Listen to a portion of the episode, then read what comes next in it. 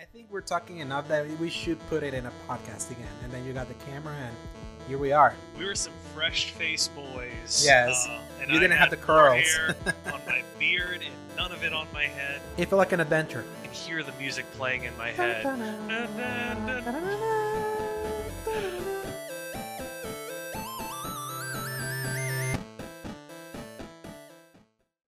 Welcome, ladies and gentlemen, to a new episode of the X Button. I am one of your hosts, Alejandro, and with me is the busy man. Paul, hey everybody. I am very busy, but Yeah. it's good to see you. How you doing, Paul? Because I know you have had a hell of a last two days. There's been a lot going on. Um, oddly enough, there's nothing really going on in the city. It's just um, a lot of people wanting me to do many different things all at once again. I'm uh, also volunteering for my church's vacation Bible school, so Ooh, so that Uh, gives you the what- extra. that's what's taking up my mornings right now. But then after that, I've been dealing with some tech related issues that kept getting pushed back. Fortunately, we just got it fixed today. So that is no longer going to be a problem for me. And Nice. I can move on with my life. I've also been doing something uh, in the pipeline that I can't talk about yet, but I'm really excited about. It is I the thing. mentioned it yeah, to you. Okay. I'm not going to Um, mention it too, but I'll give you yeah. the time. I'm working on more details, and one day I'm gonna reveal all of that to the world. But anyway, yeah, I'm working on something. No, you just yeah, I'm doing good. It's just been um, finally. I think I'm finally moving on from the, that time that I was sick. I have just had some like lingering Yeah, pains. It's been a while that Yeah. you were sick. yeah, it's been a while, but I feel like uh, it, it left me. like- It wasn't COVID again, thank God, but it must have been like a weird influenza that left me with like some weird um, pains in the, The body. does some weird Yeah. crap to you, I tell you. Yeah, so it's like it must have been like a, something that must have infected like some a part of my stomach. My doctor said so. I've been, I've been like just uh, doing some massages with something called Declosil, which is like uh, this cream that's like a Sponsored segment. yeah. right yeah, you even had it prepared. and yeah, because I just have it here in my thing in, in my desk. Yeah, and um, yeah, I'm just uh, recovering, and I'm losing. I've lost some weight. I've been pretty happy about that. In in the middle of all this, uh, That's always a nice benefit to the uh, horrible pain that sickness brings you. Yeah, absolutely. And uh and good thing if this all is happening in the middle of us finally concluding uh the key three, we can call it we can call it that. So but we're definitely gonna talk a little bit more about that. But before we dive into that, there's a reminder that this is the X Button Podcast, our gaming podcast that posts every Wednesday from 2 p.m. onwards, God willing. Available on the YouTube channel Escape Media, as well as most audio services around the world, including Apple Podcasts, Spotify, and the like and you can find links on the RSS feed at anchor.fm slash escape dash media. If you enjoy our show, give us a like and subscribe. And I just want to address that with Paul behind the scenes, we're talking about like a shift in date that may happen later in the year. I had mentioned it in like this reacts that I did with our friend PJ slash JOK uh, that I recorded after we saw the uh, Microsoft, uh, uh, the Xbox Bethesda showcase that happened this last Sunday and um, I kind of announced it, but I haven't posted it yet. If you see it, uh, if you see it live, you'll probably see it there. So you will keep you updated. If like we end up moving the day, the days uh, for later, but for now, it's like still a Wednesday show that we're gonna post on Wednesday at any time that times allows that time allows us after 2 p.m. Paul, what have you been playing? So I played several games this time that I because I needed to branch out a little bit after the last couple weeks where I only played Destiny 2. Yeah, And uh, the first one was one of the games that came out on the PlayStation Plus monthly ca- mm-hmm. catalog, which was Naruto to Boruto Shinobi Striker. so is it just a multiplayer game or is there story content? there seems to be some kind of story content that I've been going through this really drawn out tutorial on it that makes you go to each of the main segments of the game to, to kind of like a character from the story shows up and tries to narrate of like hey this is what you got to do this is what you got to do and then you go into like a little sort of mission that just is the environment there's some npcs and you got to learn how to do the stuff because they want you to i guess learn before you jump into multiplayer obviously but it seems like most of the game is geared for multiplayer so that you can Mhm. build your little naruto oc do not steal and then put that into matches against other characters and then slowly you gain currency to unlock different ninja techniques different outfits and stuff like that that seems to be the main gameplay Yeah. loop for it I needed I needed to find out if there was like some single player stuff because I know that Naruto game from back in the 360 days was really good. And uh, I've been wanting like to try it something like that because I, I mentioned before that um I I'm not much into anime like per se, Yeah. but I'm very much into anime adjacent stuff per se. understand and uh, I think gaming is such a good way for me to like indulge myself into being being able to interact with anime. you and, can uh, usually get past a lot of the the nonsense unfortunately it is plagued by a lot of the same problems of menus uh, especially where it's Yeah. like you got to go through all of these little stupid details. It is very um, where the Naruto games of like the 360 era were a lot focused on those like big cinematic moments retelling the story, Mhm. which were like my favorite parts of it.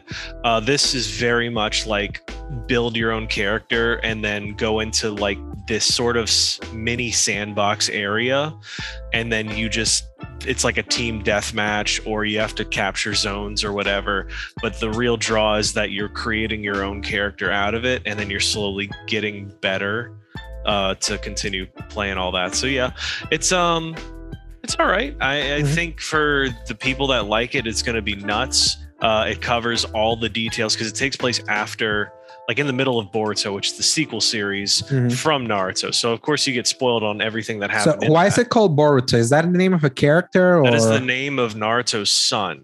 Oh, uh, okay. So yeah, this is like literally the way Naruto ends. It flashes forward like 20 years or something. He becomes the Hokage. He has a child named Boruto, which is a translation of the word bolt, but Mhm. that doesn't flow as well, so they call it yeah, Boruto. Boruto. Um, it's better than the uh, side character named Sarada, which sounds Mm-hmm. all right until you realize that's badly translated of salad.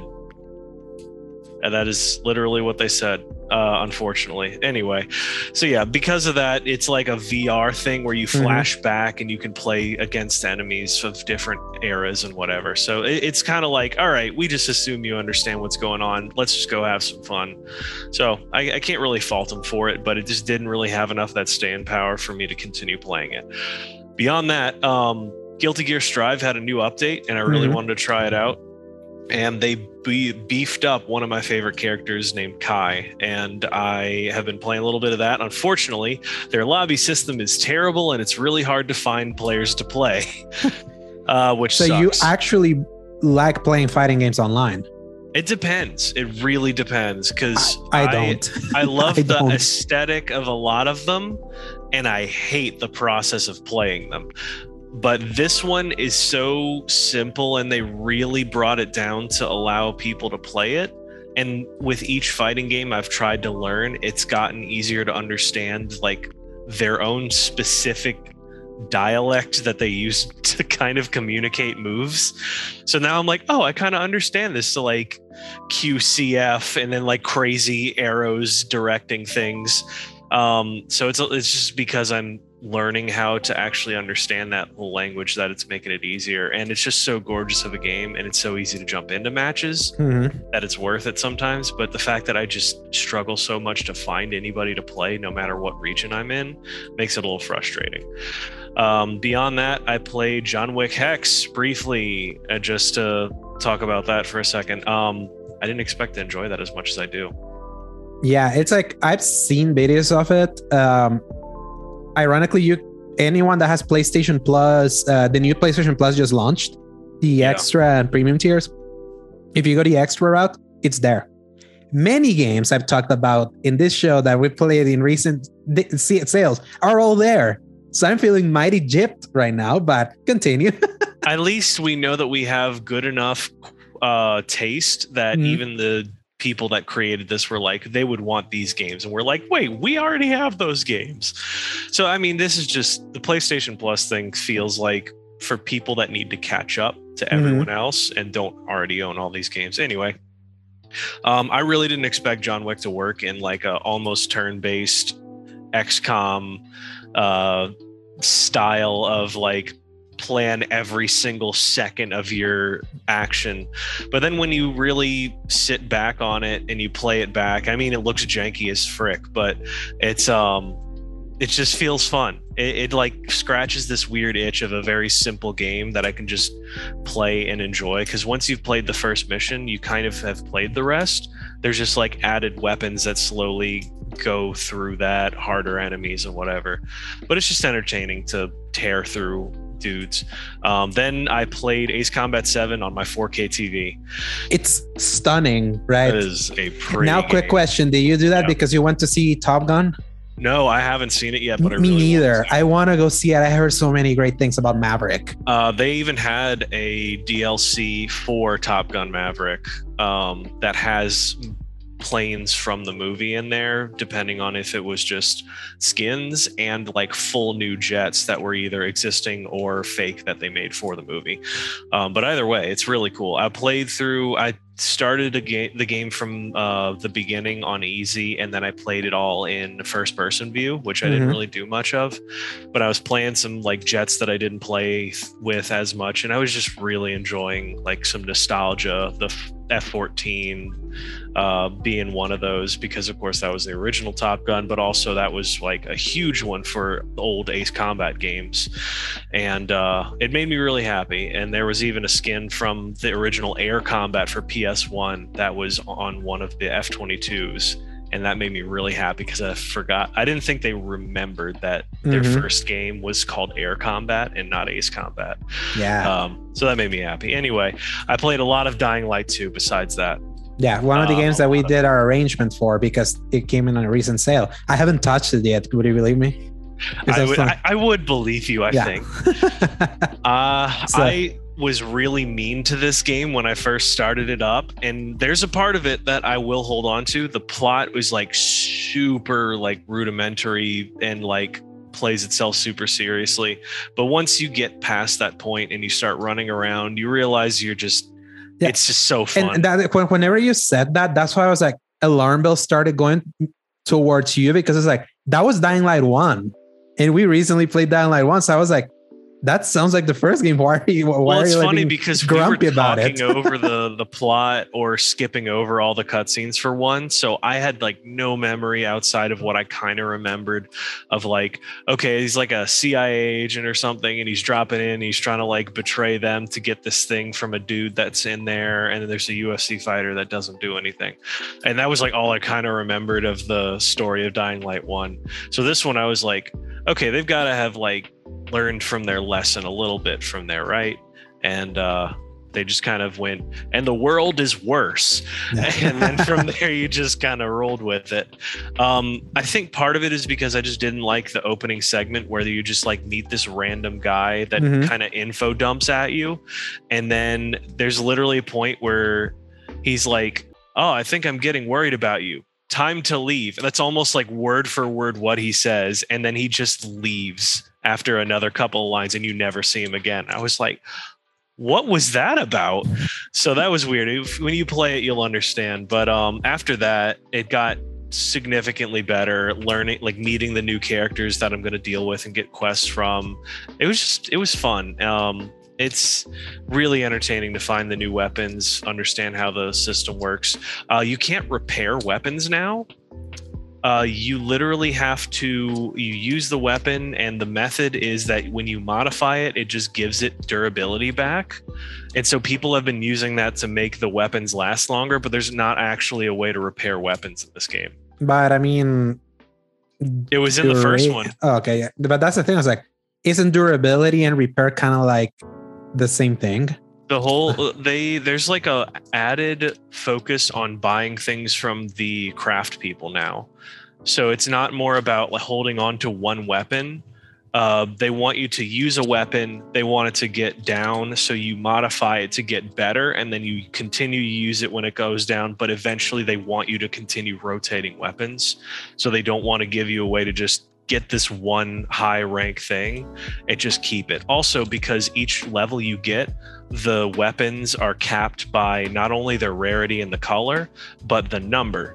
So you can get like a gold level one thing and it's trash because you just got a level two thing that's blue. That's So better. it's Destiny. Yes. so yeah, like the light level Mhm. is very indi- indicative of that, except you can't destroy lower rarity things to boost the power of your high rarity Mhm. things. So not non fusing. So you just have to like Correct. hope you get something better. Exactly. So there's even like Easter egg weapons, which kind of frustrates me because they're going to destroy themselves and there's nothing you can do about it. Um, so that was like that's kind of upsetting. But I guess there's there's got to be something about that. Um, besides that, the only gripe that I have with it is that certain upgrades are tied behind siding with a certain faction. Mhm. Um, so there's like a really good crossbow that you get halfway through working with the peacekeepers, but you have to work with them to get this really good. I item. like that because that's a very that's a very RPG thing to do. The uh yeah, like siding siding with uh If that wasn't the only one of the only distance weapons in the entire game, I would agree with you. But because that's such a jump over everything else in the entire game, because you get like a bow and then there's that crossbow, and the crossbow you can like switch different ammo types. yeah because the game doesn't have guns, right? No, They not at sure- all. yeah. Not like the first game. That's awesome. Um, Finally, not a like something fresh. It's like a melee combat game instead of a yeah, shooter. at first I thought I would hate it more, but the more I realized there's a lot more variations of weapons. Like there's like punch daggers, there's these huge glaives, um, there's axes, your bats, and all that stuff. So I was worried it was just going to be like the two options that there used to be, Mhm. but there seems to be more uh, to work with on that. And besides that, I'm just I'm enjoying running around and uh, accidentally killing myself by falling off uh, a roof at the wrong spot, and um, Yeah. it's it's en- Yeah, entertaining. many reviews had said that there is a gem of a game here that was just hidden behind a bunch of the glitches that were like damaging uh, uh, many people's experiences. So we got Yeah. this game apparently like after a array of patches. Have you gotten anything like buggy? There's a couple of moments of bugginess. Uh, for the most part, it's nothing's been like really game breaking. Um, just some of those moments, like I uh, one of the volatiles. I was in a UV area, and the volatile wound up for its animation to dive, and then it just tackled me in the middle of the area and instantly killed me. Um, and I was like, "That's not supposed to happen."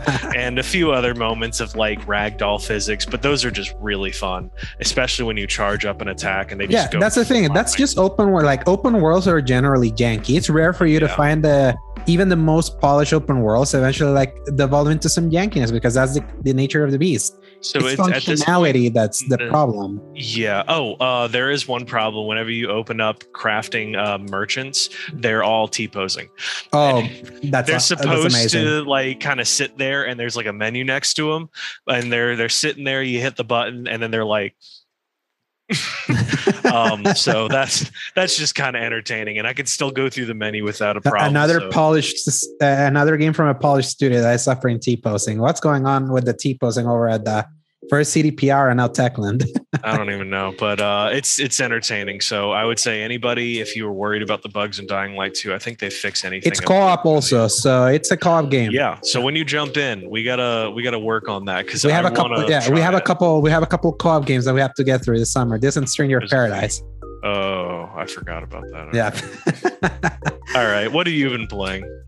I finished my replay of Assassin's Creed Origins, at least the main campaign, and started also playing the DLC that I had not played ever, even though I bought it like years ago. But it was just sitting there, something like, I'll get to you.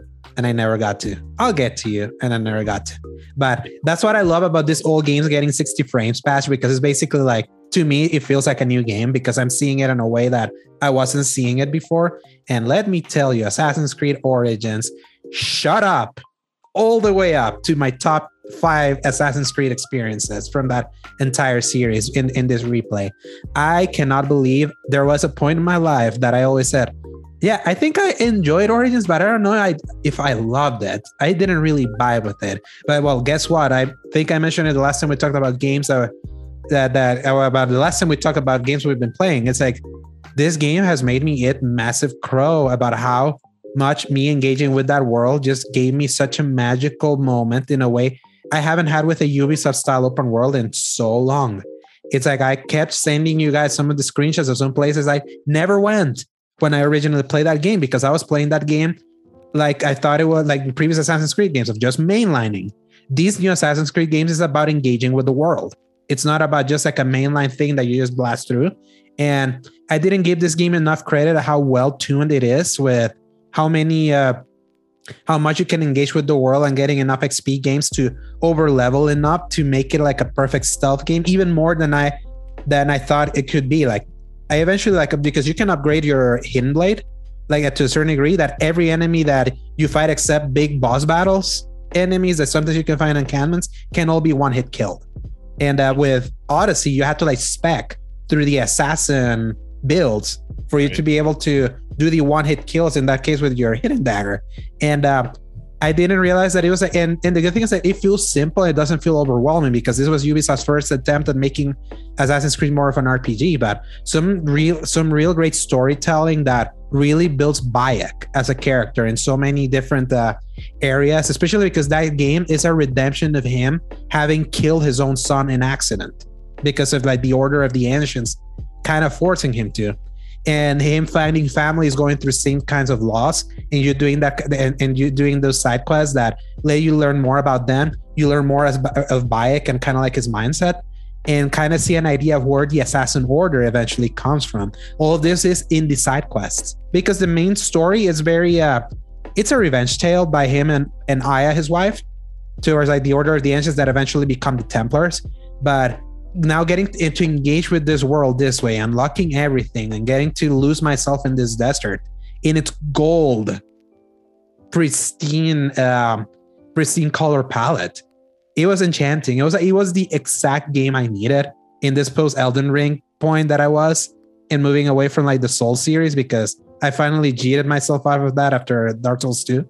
And then doing the DLC that takes you to Mount Sinai, which uh, for our upbringing, it's very interest. It's a very interesting point in point in time in the Bible, and getting to see that and how it builds as like the first official thing you ever see the Assassin Order do, and even having like because you're against the Romans at that point, and there's like you see crucifixions happening. So it's like there's some striking imagery happening there. And I'm like, yeah, this is like very evocative. I haven't mm-hmm. seen that from Assassin's Creed in a while. And now I'm fi- I'm doing the Curse of the Pharaohs DLC, which is the precursor of what they ended up doing with Atlantis, the the the like That's the fate of they added the mythology and stuff. yeah like that. that was their first attempt at doing that and uh, it's a meteor dlc so i have to play more of that but i've been playing a lot of assassin's creed that i also needed to like play something else before i hit that burnout point but in the little that i played of the curse of the pharaohs it still has that egypt there's something about egypt that feels kind of like ancient like it, it feels eerie and ancient and engaging with the, the the egyptian mythology is very appealing especially like when because you have to the curse of the pharaohs isn't the name is that you have to deal with old pharaohs that have come to life due to the due to a piece of eden. And you go to like their version of the afterlife. I showed a I, I sent a picture in our groups about me going into this version of the afterlife that is like a gold uh this gold area that's like uh, full of like gold plant. And you see gladiator like scene. yeah kind of like a gladiator scene. And on top of that you fight like giant scorpions. So I did think I saw a few screenshots with them. That's Mhm. uh, that was an interesting little choice they made to throw those in. yeah it's like a, it's that's it this is the like a, the this mythological dlc is when assassin's creed loses any semblance of reality which they always toy with it not being fully real with the whole first civilization the isu thing that Yeah, they always deal so it's like to me it's just like the next step but it's cool seeing the first time that they're delving to it because i know that uh the dawn of ragnarok dlc for valhalla that i haven't played because i haven't played much of valhalla. It's like that goes more down the deep end with uh, with the mythological stuff. So assassin's creed origins if you have xbox game pass play it i tell you. It's like especially if you have an s or an x the 60 frames patch it just makes it feel like a new game. It's a, such a stunning world really fun game and uh, i'm just glad that i was able to go back to it. It's like it's it really is one of ubisoft's very best uh, open worlds they've ever made and uh, after that i played another game that we did our, a little bit of our split deal trek to yomi I bought it. I haven't downloaded it. Yet. so I played it a little bit. I had a I had an initial kind of like red flag that I didn't see that there's a performance mode there. So it's a game stuck at 30 frames right now. Hopefully, I did something wrong and that game is a can be a 60 frames game because it's weird going back to that to slower moving games. And I'll say this I like the visual style of this. I hate the combat. The combat doesn't feel good. If anything, this has made me appreciate Ghost of Tsushima a little bit more. Because remember, I like Ghost of Tsushima. I don't love Ghost of Tsushima. That's that's a game that I always wanted to love more than I actually do. I liked it enough to get a platinum trophy, in, but it's like uh, I didn't get far with uh, the the Kishima Island DLC. I dropped it like really quick, or not out of like anything. just like it didn't compel me. I don't know. There's something about samurais that I like the, some idea of it more than it than I like them in general. I would say it's the same thing that happened to me with Horizon. Exactly. Yeah, it's like I'm all about sci-fi. It's like you're all about samurai. So it's a it, but if Trek to Yomi did something, it's like maybe I should reinstall Tsushima and do that yeah. because it's like at least I'm not gonna that it from a gameplay perspective. Ghost of Tsushima was solid. Hmm. Trek to Yomi is like it's more of a looker. I like its style. It's like it's even framed like a movie. It has like the the the top bottom uh, black bars, but it feels a little bit more shallow than I wanted it to. How does so, the combat actually work for it to not really vibe with you? It just, I think it's again my frame rate snobbiness. It just doesn't feel precise enough. It doesn't feel like a because there's something about Tsushima that feels like something. There's there's something you can get into like a good vibe with it that I'm not making, but you should try it. Maybe maybe it's just me again, like unearthing my general not huge fan of samurai stuff, but yeah, didn't fully buy, but it's it looks nice. I'll say that. However, um, due to a certain game that got a really nice presentation in one of the recent showcases that we're gonna talk about recently, I bought Diablo 2 Resurrected because it put me like a Diablo itch. And let me tell you, this is an incredibly impressive visual remaster in both looks and maintain because there's remaster work can sometimes miss the point of the original art. Like when, when like you remember how a game looks and a remaster can make something look much better, but then loses something special in the process. Yeah. Like what Vicarious Visions did with Diablo 2 Resurrected is pretty impressive, especially because they did the uh, Halo Master Chief Collection from Halo 2 1 and Halo 2 option that if you press a button, you can switch between the old graphics style and the new one. And Diablo 2 is a 2000 game that's sprite based. So it's basically sprites uh, from like a top top down per- perspective and seeing it move into like a more 3D looking perspective, but maintaining every apart from what I read, it's like this game is exactly the same as people remember it. Like they didn't add new mechanics, they kept everything intact.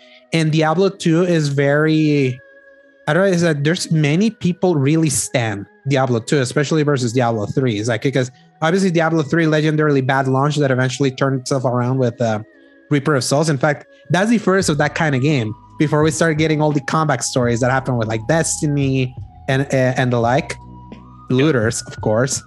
Um, there's something charming about the simplicity of Diablo 2. At the same time, it is a very obtuse game where if you're very into the idea of looting many things, you have to make very smart choices with what you decide to loot and keep because your inventory space is garbage. And uh, if you die in the field, you lose everything. You have to get back to that spot. What does it remind you of? This is a game that also has strength and dexterity. I think I see where From Software got some inspirations from. Oh. it has some some of those tiny quirks that is like I think people that played this game back then, there it's gonna be like walking by like jumping back into the motorcycle, getting some muscle memory back in because I can see people that fell in love with this thing in 2000 just jumping in because it is an exact remake. However, uh, I reinstalled Diablo 3 Reaper of Souls yesterday. Yeah. And let me tell you, I don't understand uh, the rose colored tinted glasses that people have over Diablo 2 to say that they prefer that game over how good the quality of life is in Diablo 3. I can give them some credit with the visual style because the visual style of Diablo 3 is very World of Warcraft. It's like brighter, yeah. brighter, while Diablo 2 is like way darker. This is like, this is the kind of thing when you say that you had an edgy face, this is what I think of when I think of edgy face because it has that kind of dark, dreary aesthetic that you yeah. can see with Diablo 4 that they're going back to that. Uh, Diablo 3 doesn't have that, but from a mechanics perspective, it's like I tell you, I played this thing all night yesterday. It felt like getting uh, wrapped because I played Diablo 3 way back then when I got it in 2014 on PS uh, on PS4. it's like war. It's like kind of like Odyssey was for me. It's like war wrapping yourself in a warm blanket. It's just it clicks just right. It's like it's such a satisfying game to go back to. And now I'm like, should I really just power through Diablo 2? Because I'm really liking Diablo 2 despite its aginess and uh, getting more impressed with the remaster work the more I dive deep into it, considering how old it is. But Diablo 3 is just so good. Diablo, and and they've been doing seasonal work for Diablo 3 that I didn't even know. It's like, yeah, welcome to season 26. I was like, what? 26 seasons of this. So they have been like keeping that thing on with like seasonal content because they didn't do DLCs after Reaper of Souls. Yeah. So can't wait to play more, especially as we lead into the release of the sequel. But enough of that, Paul. We have to talk about the big showcase that happened this last Sunday. So uh, press X. News.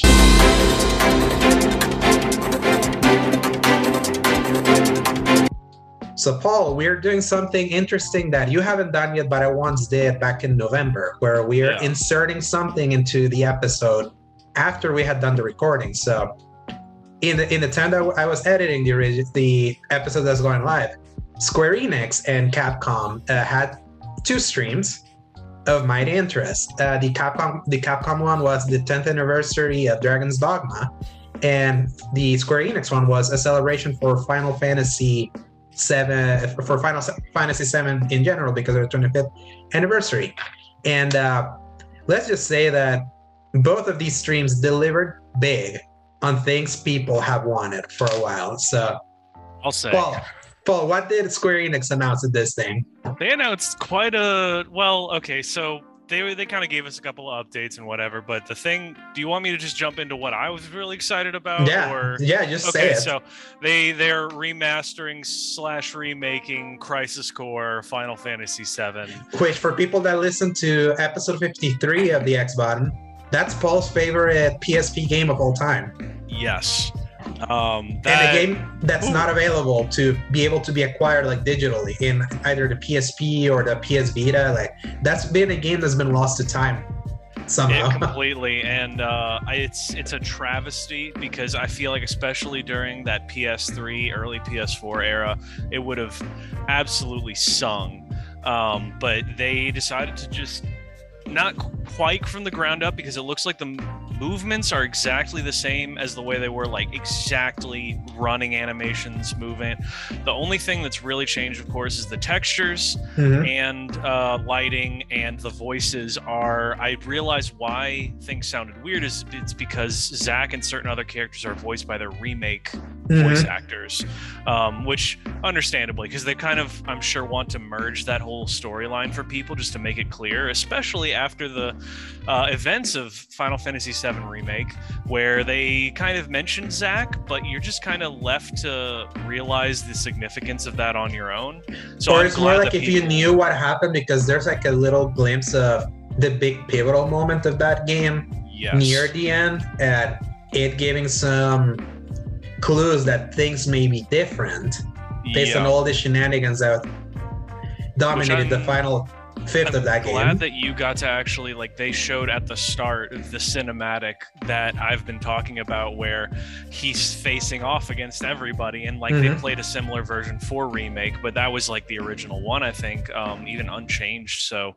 I'm curious to see if they're going to add the same cinematics that were in there Mhm. because there are some really great ones. There's a whole fight scene between uh, Sephiroth, Genesis, and Angeal that was just like the stuff AMVs were made of back in the 2010s. Mhm. And um, I could gush about this for a while, so I need to make sure I stay focused. Yeah, so now, now real quick, is the combat of Crisis Core time based or is it like Kingdom Hearts? Like, It's it's like Kingdom Hearts. You can mash the attack button Okay, as much as you want. awesome. I'm kind of flipping through it right now. Um, and yeah, so you just there's an attack button. There's at the bottom right there was always like an item listing, and you would just kind of like flip through and hit the button on whichever item you wanted.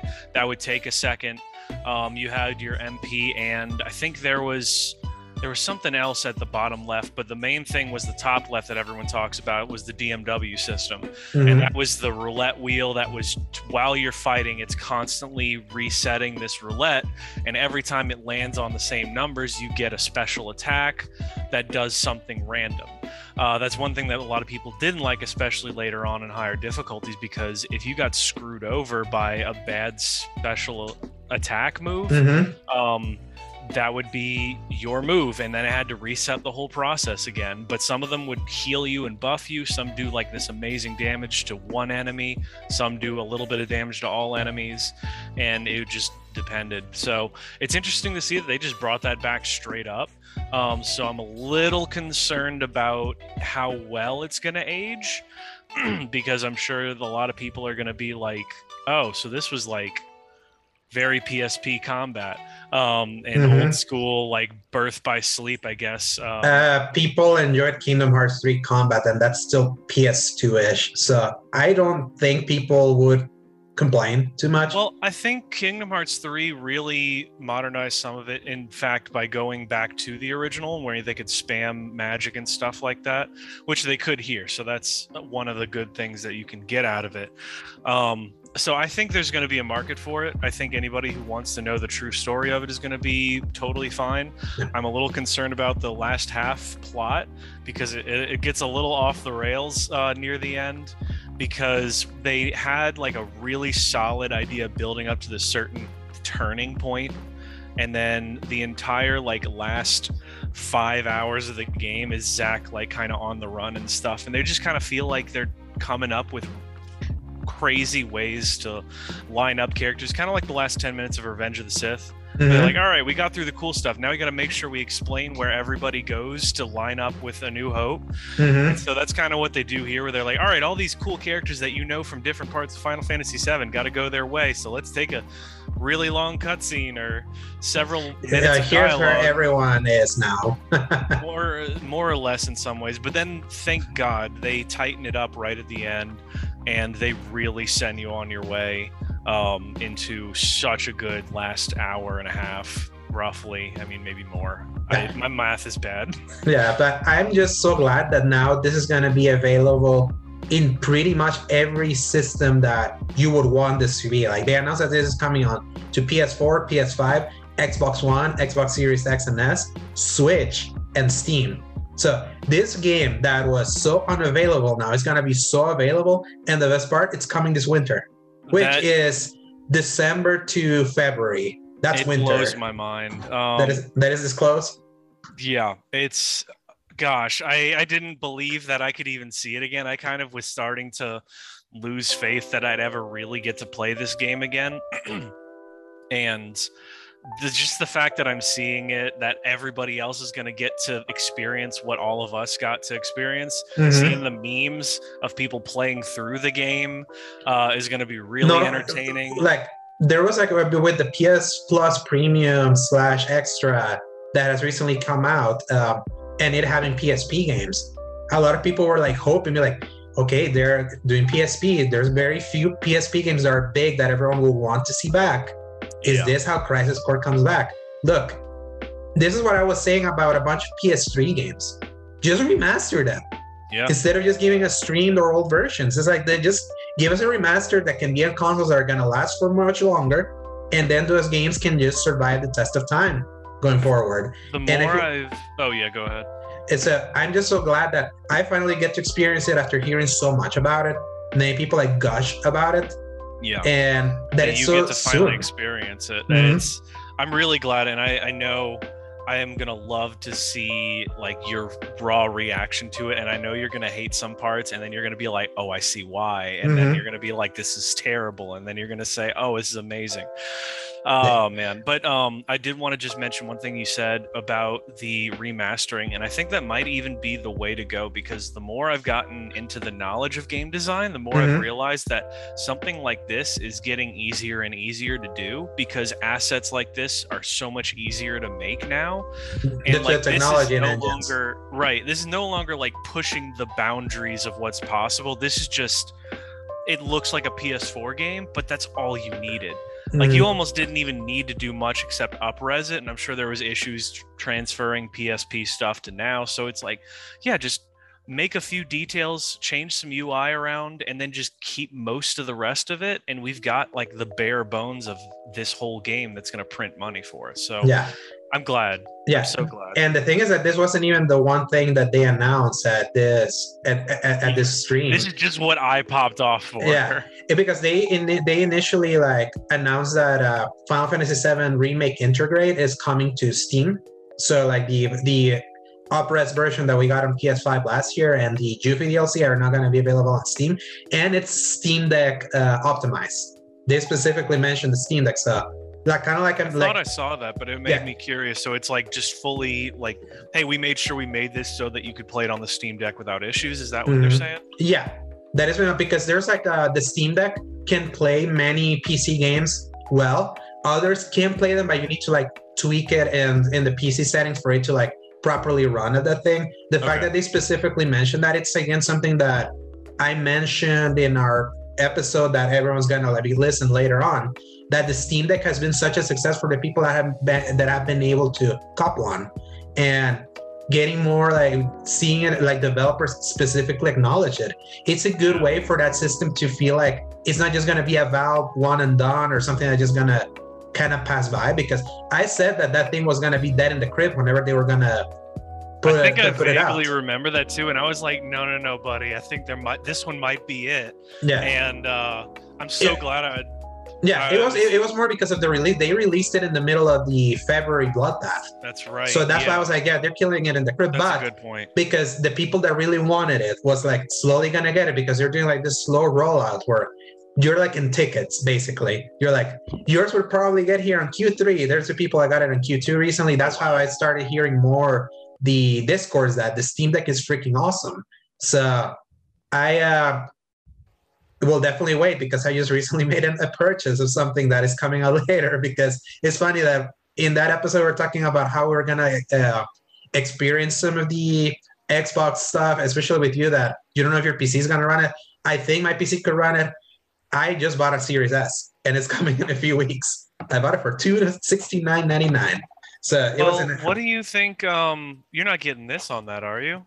Uh no. Wouldn't you want? Yeah, I was gonna say you'd want that on the PS5. That's the thing. Like the thing, uh, the Series S for me is gonna be a Game Pass machine. If a game is gonna be in Game Pass, I'm gonna try it there. And if I really, really like it, it could be like I can make the decision. Do I want to just stay here? Does it look great enough here? Or do I want to upgrade to try to buy a piece? But at least I know I will like this. So that's gonna be like a good testing ground for me to get there, especially because the Series S was so cheap and it's Game Pass. Right. So and they, they didn't say this is on Game Pass. So this is definitely like to me like Final Fantasy is synonymous with PlayStation. So that's Right. where I would that's where I would get it personally. So what's funny is that X- that Xbox is getting uh, Crisis Core, but it's not getting uh, Final Fantasy VII Remake still. I noticed that. Yeah. Um, it's it's kind of funny to me that they're like, yeah, you you could have the spin-off game for the PSP, but no, we're not giving you Yeah. And now there's like uh, there's rumors that uh, originally when the Final Fantasy VII Remake was announced, that was at E E3 2015. That was not like announced as remake part one. The whole division of different parts happened Yeah, that was later. later. Yeah, I remember that, that's how they announced Everyone it. So got really pissed off at first. Yeah, They because were when- like, ah, it, it was because they like Square Enix again because sometimes things get lost in translation. They Yeah. use the term episodic. When you think episodic, you think it's Telltale. very different. Yeah. So that's why people lost their minds. But what they ended up doing, which they finally revealed here, is just make it's pull of Final Fantasy 13, a trilogy of games for like one sub series. yeah. So which our friend PJ was like saying, like, I don't understand why people like this. I'm like, I it was good that you were out because I was gonna go on a tirade of the ignorance for why people are excited for this. Oh, dude, Yeah. I I had such a like I was in the middle of getting out of a, a Bible study personally, Yeah. and I So saw that. yeah. I was I was looking for this one meme where it was like me saying "Sure, PJ" because Uh-huh. I love using that one on him, Uh-huh. and I think the Squidward meme worked better because It's just it- ignoring the ignorance. ignorance of like this man who champions Sonic Yeah. and all the other stuff that's getting clowned on right now is like, I don't understand why people like Final Fantasy. Okay, Dragon Quest nerd. Uh-huh. Um, Okay, yeah, Yeah. sure, PJ. No, and, and the thing is that I gave them the explanation is like, yes, I can see why people you would ask why people like Final Fantasy if you were just off of 13. As a trilogy of games that was so derided because not only was Final Fantasy 13 not that well received by the general community, even though it reviewed well, It was the fact that Square Enix kept staying on Final Fantasy 13, 13 by giving 13 2 and then Lightning Returns. It was like they're giving you more games of things that people have said they don't really like. Yeah. So I can see that. And then 10 is some people absolutely love 10. There's some people that are a little bit more divided in uh, how talky that game is. And Final Fantasy 12 is uh, a game that historically is like a tale of two games because it had to switch directors halfway through the project. So there's like a way within that game that it looks like two different things. But Final Fantasy 7, 7 is the thing that made Final Fantasy popular. It's like Final Fantasy 7 remake, ending shenanigans aside, was super well received. Was in Game of the Year list. People absolutely adored the work on that remake. And Watching uh, the trailer made me want to re-download the game by itself. yeah, I have been like waiting for a reason to replay it like in the PS5 version because I have it there. And that's what I love about knowing when sequels are imminent because this is the time to like catch up again, to like refresh.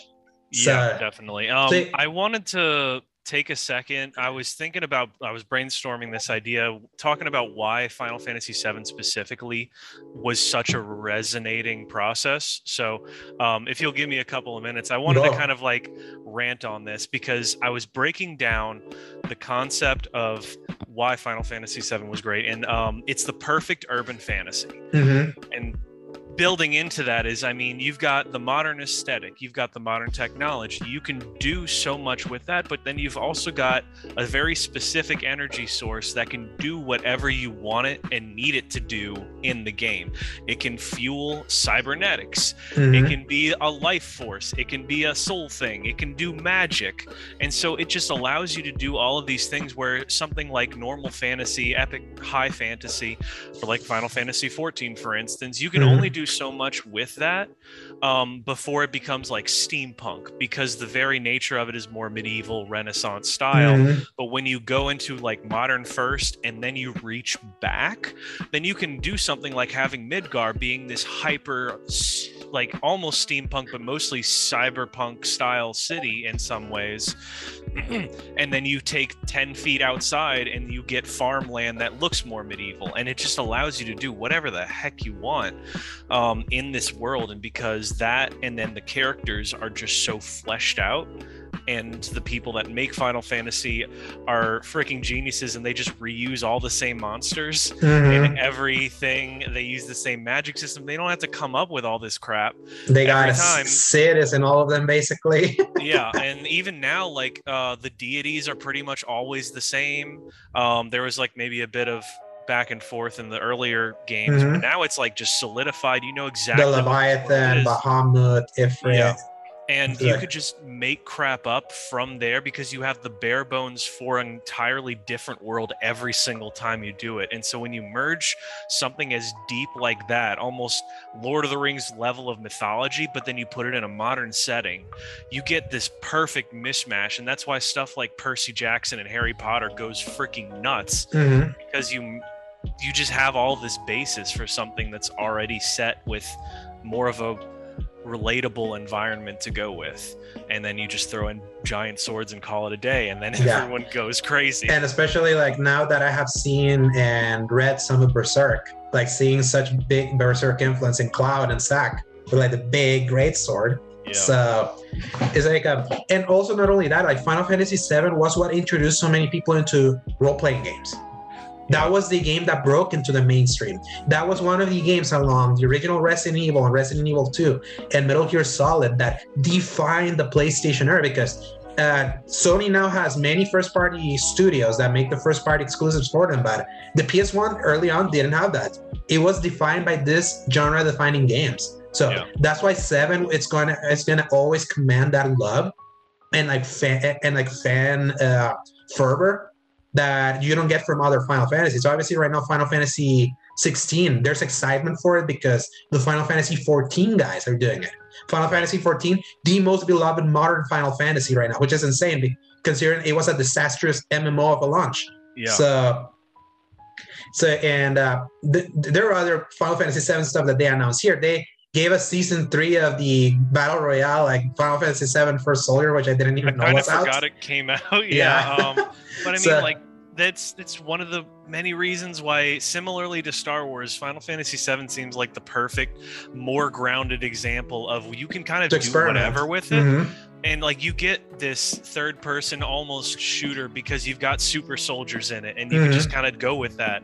You can do something like Ever Crisis, which is retreading things in more chibi art style. Exactly, and that's the other thing that they announced that there's going to be a beta for that for iOS. And what's funny is that in, during that stream, I was like, "Man, Ever Crisis looks so good. It's a crime is just on iOS." But then that's when they hit us with Crisis Core, and yeah, I, it's like you were reeling over like, oh, woe is us, we don't get Ever Crisis because I mean that's probably the most faithful example of Mhm, Final Fantasy VII in a modern way that people really wanted back then. mhm. Because when it goes into the combat, it goes into like the remake cinematics, Uh-huh. but it's got that chibi style that's when you're like well moving around, when you're moving around, which is like if you play the PS1 version of Final Fantasy VII, which is available right now on Game Pass and PS Plus Extra, uh, it's like that's how you moved in that world. It was like top down, like chibi looking. go- that was going all you had the ability to back in the day. Um, and I'm, I'm kind of chipping through this, and I completely forgot that it's uh, Crisis Core plot line, Final Mhm. Fantasy VII's plot line, and, And I think the other Ad- mobile one that I'm blanking out on the name of. I don't remember that, but I think there's some Advent Children in it also, Okay, based on, yeah, so. ba- That's what I'm based on uh, something that you see from Sephiroth, because Advent Children had like a the three separate Sephiroths that then like merge, I think, into the return of like the big main one. Oh, s- I oh yeah, yeah, because Yeah, he so- got like split into different dudes. It, it, that, It- it- uh, Children was weird. Yeah, so it was like a Kingdom. it- It's basically later Kingdom Hearts. What happened with Xehanort? I didn't even the third- notice it, but um, there's completely alternate costumes for the characters in Ever Crisis. Hmm. like in the cinematics and stuff like cloud's got this samurai outfit. Tifa's wearing a sweater and aerith has like this uh Lunafreya white dress on. It's crazy looking the stuff that they did. I really want this to come to console because this might be the new de facto way for people to experience, experience the like the old, game. yeah, the old one, because as we've established now remake is not following what happened and it's no longer called remake because at the end of the stream, uh, yeah they um, have following Crisis Core. They give you the one-two punch. You're getting Crisis Core reunion, and you're getting part two of Final Fantasy, Fantasy VII remake, which is not called remake part two. It's called Rebirth. rebirth. So in typical Nomura fashion, he loves the RE word. he does Yeah, he absolutely loves. So wait for part three to be called Revengeance. Oh gosh i so I, I just bought that on steam actually it's You bought seven it? Yeah. bucks Yeah, I Um, bought it for anyway. five bucks on Xbox. So nice. Uh, but I'm, I'm just looking at this, walking through um, that flashback segment of Cloud and Sephiroth going Mhm. into the Nibble, Nibelheim. Nibelheim, I think. Yeah, they, they made like the almost identical name for the enemy kingdom in Final Fantasy 15, and it's messed me up ever since. But yeah, um, all of that, seeing what's going to happen next with Zack's whole storyline, those Yeah, voiceovers, and then had me very specific, curious. yeah, especially the the if you read the beginning of that rebirth trailer, it's about like the past is set and uh, something about the the past being set in stone, but the future is unknown, something like that. Yeah. It's them basically confirming many people's fears, quote unquote, like the periods that they're gonna be toying around with like the story of Final Fantasy VII. With that, this project is no longer just you watching the original game being like faithfully retold in like better graphics. This is something new. Like the Yeah. plot here now finally goes forward with into the unknown, and to me that's exciting in a way because as someone that knew of the story of Final Fantasy VII original but never fully played that game, uh, just knowing that now I get to experience something new. That is not something that this is not Game of Thrones seasons one through five. That if you really want to just go to Wikipedia and spoil yourself for the story. It's like now it's like, are they really gonna change the big stuff? Are they introducing new stuff, or is it eventually just and it's just going in these different directions that end this in the final spot? I feel they're being really like batshit crazy about the things that they're willing to change, and it's gonna this is gonna be Rian Johnson Last Jedi that's gonna divide the fandom. very divisive unless unless they just allow you to make the choices yourself and that means that you can theoretically play it so that Mhm. you get the plot of the original um i think it's going to be just uh it's going to be a bloodbath of people going back and forth and Mhm. really hating decisions left and right Yeah, and uh, I think like the big question is: Is the big character dying? that I think that's like that's, That's probably the yeah that's been the forefront of content all yeah the this. forefront of all this because that's like such a pivotal moment like emotional moment that pinpointed Final Fantasy VII into people's all-time favorite games because of just how much of a gut punch that scene was and I don't remember exactly when in the game it happens It's uh, like so- halfway through the game or something. so technically, based on where we are with this rebirth, is that where that's supposed to happen? So That's if they keep to the pacing, most likely. Mhm. Um, That's what I think is that's going to be the focus near the end Yeah. of this game. I tell you, I want to play the old one now.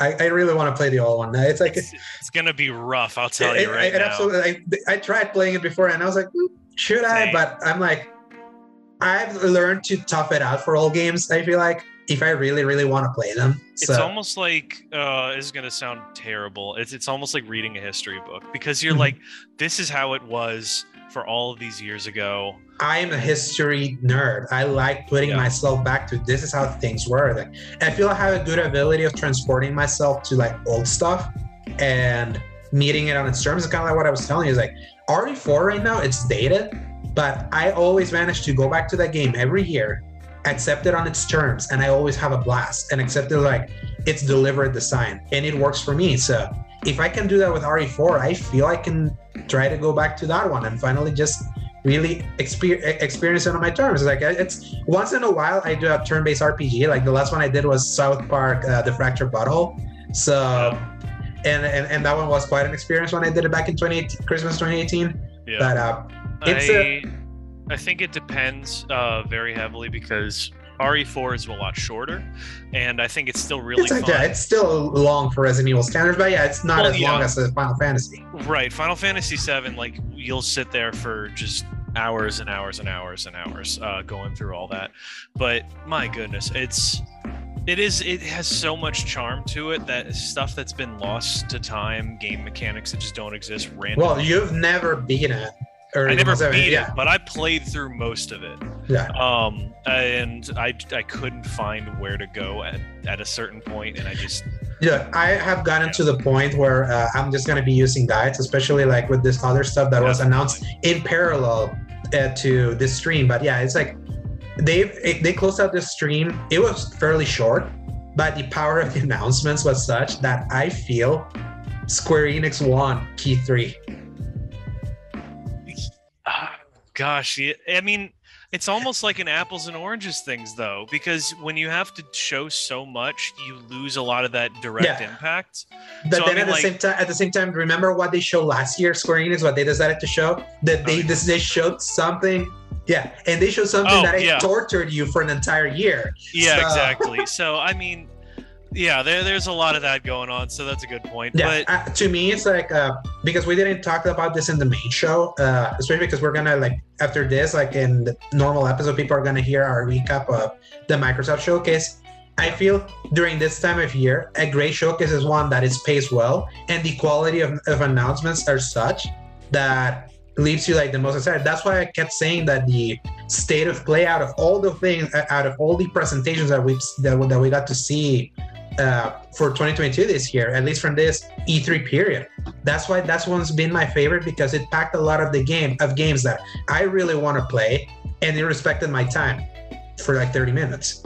The Xbox, the, the, the, the Xbox showcase that we're gonna recap uh, after this. Um, it's uh, something that I enjoyed the majority of what they tried to do to fill out their year, considering their uh, their uh, their big vacancy after what after their big two delays. But there's there was so much of that stuff that was so unmemorable that we only remember until we we read the recap, and it was in an hour and thirty. And then the uh, the the Summer Game Fest uh, showcase by Keighley, which has ended up being like the worst one out of all of them now. It's like it promised that it, it was like paced weird by packing so much of the same kind of stuff from the very beginning. Showed you two gameplay montages with uh, Callisto Protocol and Modern Warfare, and you had kind of mentioned it's like, does the fact that we had seen trailers before it blunted the impact of what we saw here? And Yeah. from what I've gathered around, that actually happened. Yeah. The I think if um if Redfall and Starfield hadn't been delayed, I think it would be a lot higher. But the fact Mhm. that we still have to wait so long afterwards, Exactly.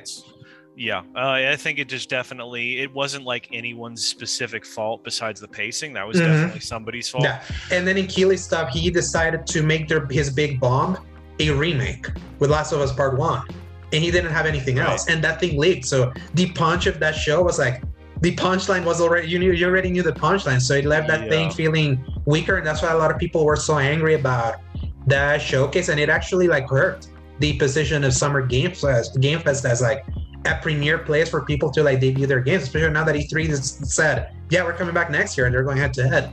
And now Square Enix, like in 25 minutes, if you're like, especially like, you have to caveat, if you're not a big Final Fantasy guy, maybe this is more, isn't for you, but if you're a big Final Fantasy guy, Yeah. I can't imagine watching this stream and not be very excited. This is like everything that a Final Fantasy fan would want, unless you weren't a Final Fantasy VII fan. That's all. Exactly. yeah. Exactly. So, so you can caveat it there, but I feel like for a celebr like for a celebration of something, Square Enix shockingly did it well, considering they usually are always shockingly bad. Just look, just watch Yeah. last year's conference that spent 30 minutes on Guardians of the Galaxy and had to like uh, blue ball us with Final Fantasy 1, 2, 3, 4, 5, and 6 pixel arts that were just in Yeah. PC. And uh, the destruction of Babylon's Fall by it being a live service game, trying Yeah. to save it a little bit by showing War for Wakandan Avengers, Uh. and then a little bit of a glimpse of more Outrider stuff and uh, and Life is Strange True Colors, and my favorite of all time, Stranger of Paradise. So it's like that was their showcase last year, and it yeah, was that was that was pretty bad actually. yeah, exactly. So, so now compare them, like focusing just on Final Fantasy, and just the idea now that remember, Final Fantasy 16 is next summer. This winter is Crisis is Crisis Core. Then the ah, summer, Gosh. if it doesn't punt slightly, like that's where they're aiming for Final Fantasy 16. They're basically Gosh, polishing it's gonna be and then remake and then and then rebirth that was announced here along with like them being like it's going to be three parts it's coming next winter as a ps5 only game so it's like it's That's the, the, everyone's going to be eating good Yeah. with your final Okay. fantasy and that's crazy for square enix which you're so used to them announcing something and waiting years for it very nomura so. yeah and nomura mentioned uh real quick in, in in like a statement that they put out when when, when rebirth was put there that uh they switched technologies and it's made development much easier. I tell you unreal engine it's what's saving that company. I like more than Lum- more, than luminous tools. And before we uh, go back to like the other regular scheduled programming there also has some capcom stuff that we talked about with resident evil. Just as little spoilers. Uh, they held that stream for dragon's dogma uh, the 10th anniversary and they announced what we knew it was going to happen. 10 years later the creator of devil may cry or at least the recent director of the devil may cry series he very happily announced that dragon's dogma 2 is actively in development yeah. and I tell you, it's like for fans of Japanese, of like that side of Japanese stuff, my Twitter timeline was grinning from left from ear to ear. Yeah. Uh, it was like in the same day they finally got both their Crisis Core, Final Fantasy VII Rebirth, and Dragon's Dogma 2, a game that the people that absolutely love Dragon's Dogma absolutely love it. And Gene Park, a guy that the guy guy from Washington Post, he said is like, I recommend Dragon's Dogma so much that I tell you, pl- uh, play with a guide get like warmed up because that game has some real high highs. He said something that I don't know if it was a hot take. He said the highs of some of Dragon's Dogma's bosses are even better than those in Elden Ring. And he praised Elden Ring. So Boss wise, I I can agree with that because Dragon's Dogma was so much more focused mhm. that it really focused on the experience and that was like where you could hold a button and you'd like grab on like shadow Mhm. of the colossus and you'd get to like do the whole attack motions and it, was, it, it was less nuts. of just swinging a sword and hoping to see blood that keeps like lowering uh, health, which is Souls like even Elden Ring does it. That's how the this from software design is. So obviously we didn't see much of that. Just the idea that Dragon's Dogma 2 is in development now. It's good that Capcom now is uh obviously Resident Evil is like booming right now. It's like the best. It's like in it's riding such a high. Uh, Street Fighter being back and people being excited for that is like that's really good for that. That's actually really good for them.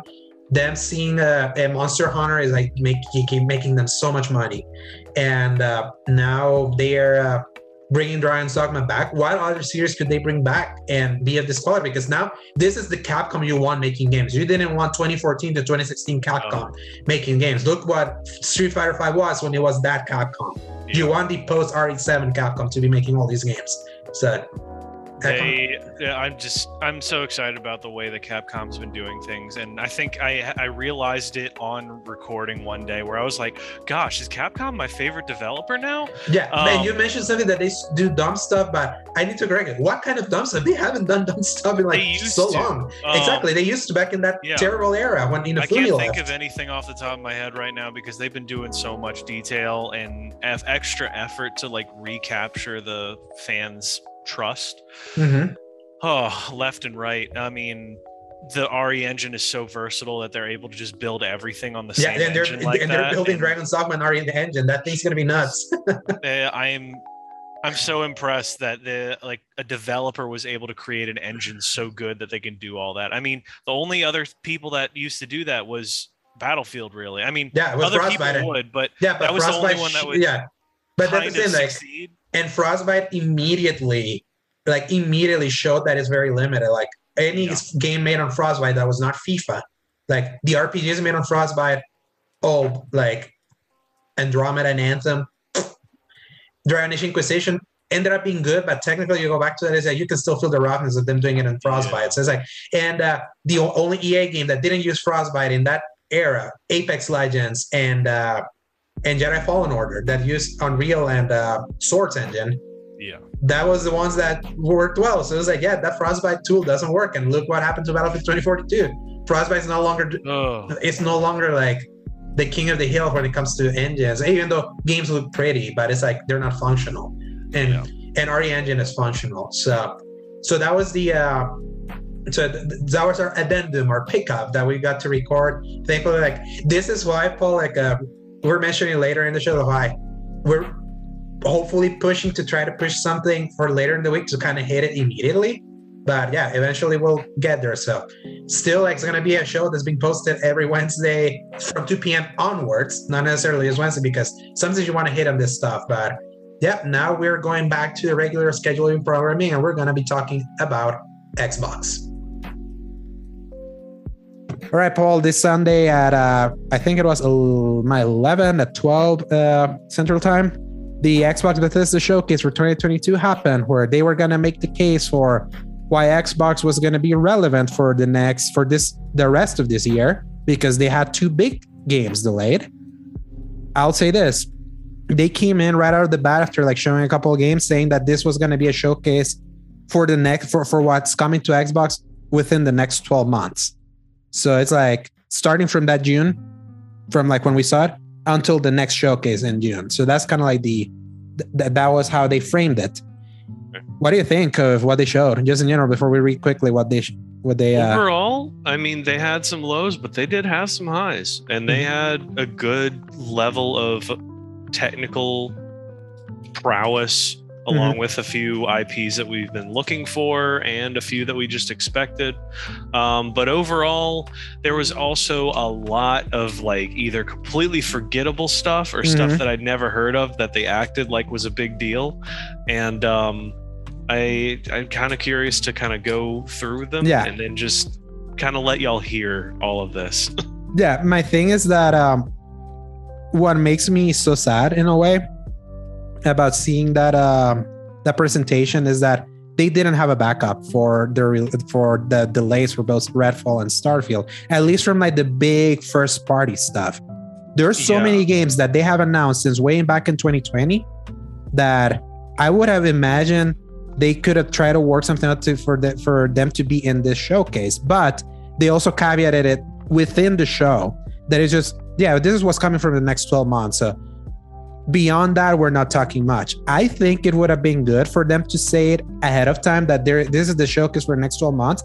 And technically, I don't hate the idea because I do like the idea of okay, what am I eating for the next year? That I actually yeah. because a lot of these showcase are a lot of promises.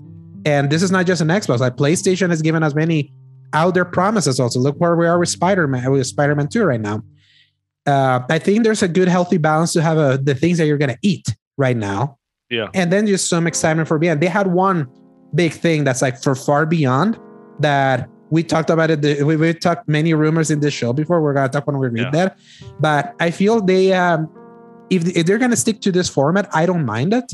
I just hope that they also understand that they can pepper in right near the end more like future stuff so you know because I think excitement can be cool for what you're eating right now, and then what Yeah. you'll eat in in, in in the next year. I, I don't know in my head i don't know if i've just gotten tired of people talking about things that aren't coming out for the next two three plus years Yeah. because that doesn't really mean anything to me because there's going to be so much changing and usually you kind of know when something's in development or if eh, the possibility of it getting made into a sequel Mhm. is very like tumultuous for instance then Mhm. you're like yeah okay this confirming this would be nice to hear at least Mhm. but I almost don't want them to even bother with like a cinematic trailer or whatever it is, Mhm. because I mean, just look at Beyond Good and Evil 2. Yeah.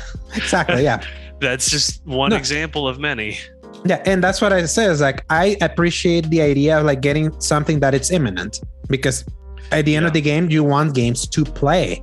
Right. Obviously, Microsoft has been plagued with the promise of things to come. That has been happening a lot. But to me, it's just insane to think. Just picture yourself in the scenario where they never got Bethesda.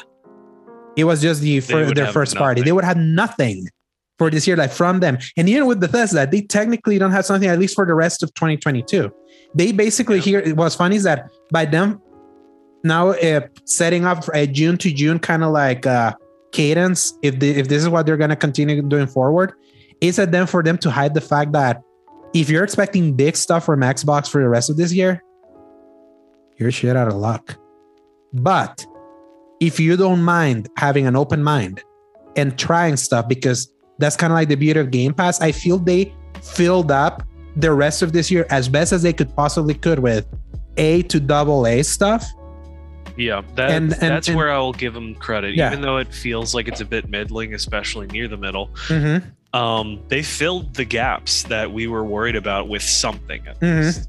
And even though it might not be something for us personally, I know a lot of people are going to be popping off for some of the things listed here, whether Mhm. they realize it or not. Once it comes out, it's going to make enough waves that people are going to try it out, and Mhm.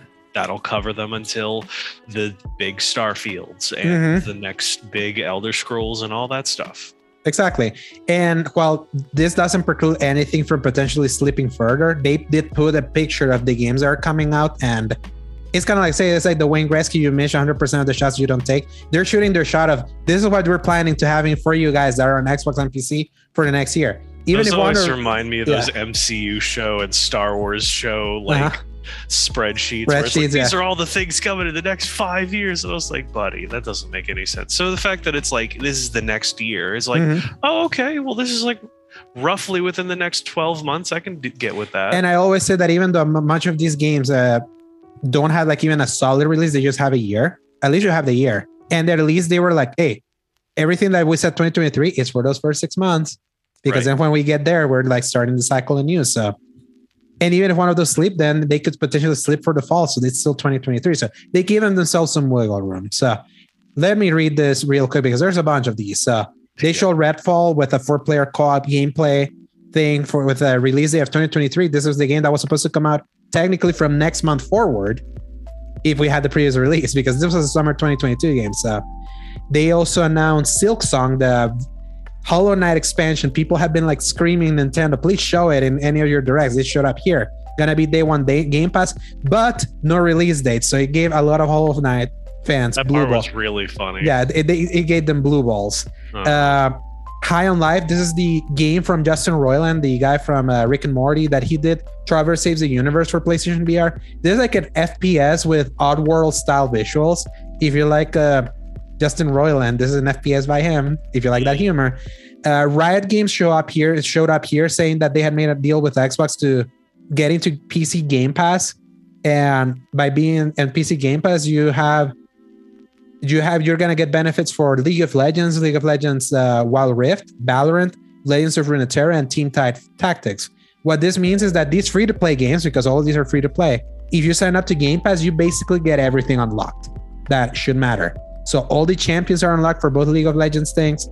Uh, all the agents are unlocked for Valorant. You get something called the founda- uh, the foundation set unlocked uh, for uh, for Teamfight Runeterra. Tactics uh, or and and. I don't Oh, remember which yes, one of those two was. Yep. So and it's coming this winter. Uh, a Plague Tale Requiem, uh, the sequel to Plague Tale, uh, st- apparently still coming out this year, but it only had 2022. It could slip, but it's gonna be on day one on Game Yeah. Pass. Uh, Forza Motorsport, what's basically the uh, reboot for Motor Forza Motorsport. Is that Sub- what they're calling it? yeah, just Forza Motorsport because Forza Motorsport 7 was the last one that they did back in 2017. There What hasn't makes been it a reboot? There's not even a storyline. just then re- eliminated. This could basically be Forza Motorsport 8, but they just nipped the the numbers. Uh, People kind of drop off after numbers get high enough. So I guess they're just like, ah, new engine or ex- whatever. exactly. So, and, and I think there's something to be said about starting something with a zero or a one. Mm. So I can see that, especially if it's not narrative. So it looks better on screen. But this was a rumor to be like one of the things how they were going to fill up the fall, and they put a 2023 thing. More of that later. Uh, Microsoft Flight Sim, one of the, the big game from one of their big games from 2020 that then came to Xbox Series X last year. Uh, they announced. Two years. Yeah, it's been two years of fly, uh, flight Oh. sim. They announced non-airplane editions, so like helicopters and a bunch of stuff, Yeah. and a cool edition where you can fly, fly uh, you can fly as the Halo Pelican. which looked really cool. yeah, I- I and will that's admit and that. that's now available. Then Overwatch 2 showed up here uh, to showcase more of the multiplayer, and uh, they basically finally announced a release date of the PvP because Overwatch 2 was the big thing. How why they are justifying a sequel was because they're doing a campaign, also bad. Because this supposed to be DLC. Mm-hmm, exactly. So uh, because Overwatch 2 would never come out if they're still waiting on releasing the package. They pulled a Halo Infinite and the PvP is being released as a free to play thing on October 4th this year and multi-platform. So it's like if you're if you're worried about what the acquisition would mean, they have basically not confirmed what they're doing. Games that have multiplayer in Activision, they're going multi-platform. Uh, Ara History Untold. This was a weird one because this is supposed to be a civilization style strategy game. They show no gameplay. They had made a point of showing a bunch of gameplay with all the things that we have listed. This was one of the ones they didn't. They did the so- Age of Empires 4. Exactly. but hey, no Trevi shit talk this time. Uh, Oh, God. then they went into into a middle section of this uh, showcase where they talked about expansions for games they already had out. So, Elder Scrolls Online, the annual expansion, it's coming out on June 21st. It's called High Isle. Fallout 76 is still alive and kicking for some reason. They are, uh, despite Didn't this, realize that. yeah, despite this being the 25th anniversary of Fallout, the series, they didn't say anything about anniversary, and they, even though they mentioned it, but they're not doing anything big unless they drop some bombs at uh, at QuakeCon later this year, like they did last year with uh, Skyrim anniversary that was announced in August. Uh, the expansion is coming at some point in September 2022. If you're, you're one of the 10 people still playing Fallout 76, you have that.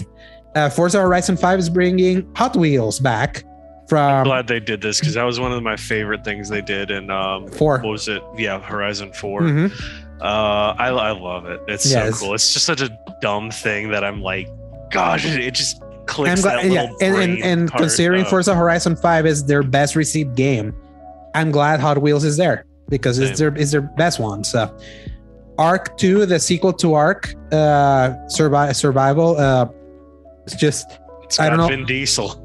it's got Vin it's got Vin Diesel here. Yes, and uh no gameplay showed is the 2023 thing. Scorn. This was showed at the Xbox third party thing they did in May 2020. The one that I had the big remember. I honestly thought this came out a long time ago. Yeah, it had not, but considering this is a big third party exclusive that they've gotten next to uh, the Warhammer thing we saw at the uh, at the whatchamacallit at the Summer Game Fest. Oh yeah. These are like time exclusives for Xbox. It's like this is as close as you're gonna get for like big stuff, like big exclusive stuff if you need I in, see. in, in Xbox for for for this. Uh, Scorn looks like a very gross uh, survival horror kind of game. So if you're into that, Yeah. it coming out in October. There you go. Uh, Flintlock: The Siege of Flock. This is a game that had looked like a little bit like God of War, but like low budget in a way. But it had an interesting art style that it still made me buy with it. It's coming out in 2023. I just uh, realized that the subtitle is so dumb. Yeah, the the Siege of Flock. Flintlock, the Siege of Flock. I know. so, Uh, it, it it has double A energy. So Minecraft Legends, is the action strategy take on Minecraft that it's also releasing in 2023. hang on a second. I'm going to stop you because the si- the subtitle is Siege of Dawn. Really? Yeah. Okay. Uh, so I don't know where that came from. Okay. Thank you for that. So, wait, the Siege of what? Dawn, like D A W N. Oh, okay. Zero awesome. Dawn. Awesome. I had heard Dong. D O N G. Dawn. yeah, Flintlock the Siege of yeah, Flintlock the Siege of Dawn. Okay, yeah. there you go. Ah, gosh. That's a different kind of game. Yes. Um, Light uh, Lightyear Frontier. So some uh, not Buzz Lightyear. Buzz Lightyear out now in theaters. I really Yeah. thought that was like a Buzz Lightyear tie-in video game. I But no, so it's like a space farming sim. So Honestly, that one looks kind of cute. Yeah, it is. It, like I know there, I'm this farming sims are not my thing, but farming sims are like many people's big jams. So True. because it's endless. It's like just endless entertainment. That's why like Minecraft is so successful. That's the kind of it's it's it's you can basically farm there. Yeah. Technically, yeah. Gunfire Reborn. This is like this was like an FPS roguelike shooter with animals that look weird. That's coming out in October 2022 on Game Pass. So more Game Pass fodder. Kung Fu Panda with Yeah.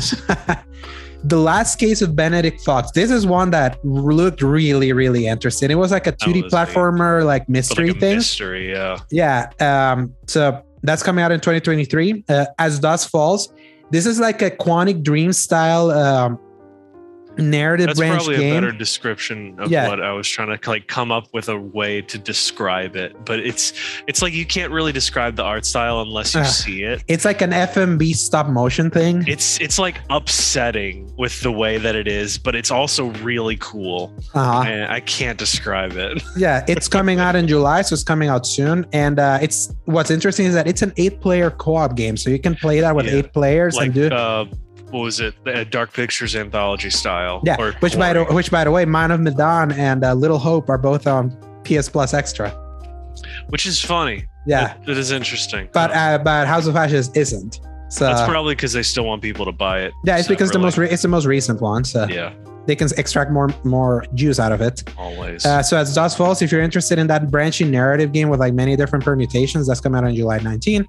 Naraka Blade Point. This was like a, a game from China that's like a combat thing, like a fighting game battle I royale. it mixed up with another battle royale fighting game-ish Asian style game that came out on the consoles like a few months ago for free on PSN, and I Mhm. cannot for the life of me remember what it was called. Mhm. But I thought this was like the same game for a minute, and apparently it's a completely different one. Yeah. So and that's basically out in a few days. So something and also on Game Pass. Again, everything a bunch of these things are are on Game Pass, with the exception of Overwatch and uh Diablo, because they can't put them on Game Pass yet. Or yeah, or the F- Can't just do that. yeah, they gotta like play well with the FTC yet. so um Pentiment. This was like uh Jez Corden from Windows uh from, from from Windows Central Gaming, the big Xbox like journalist. He had leaked this before. He had said that Obsidian was allowing Josh Sawyer, the creator of Fallout, to do like an experimental kind of narrative game, and this was Did they it. call it by name? yeah, Josh Sawyer. Yeah, Josh No, Sawyer. the the Pentiment. yeah, name. Pentiment. Yeah, Okay, because it sounded familiar, but I couldn't place it. So that's yeah. The thing is, a was. Okay. Pentiment sounded like a code name for me. I thought that was a company. That's how the game is called.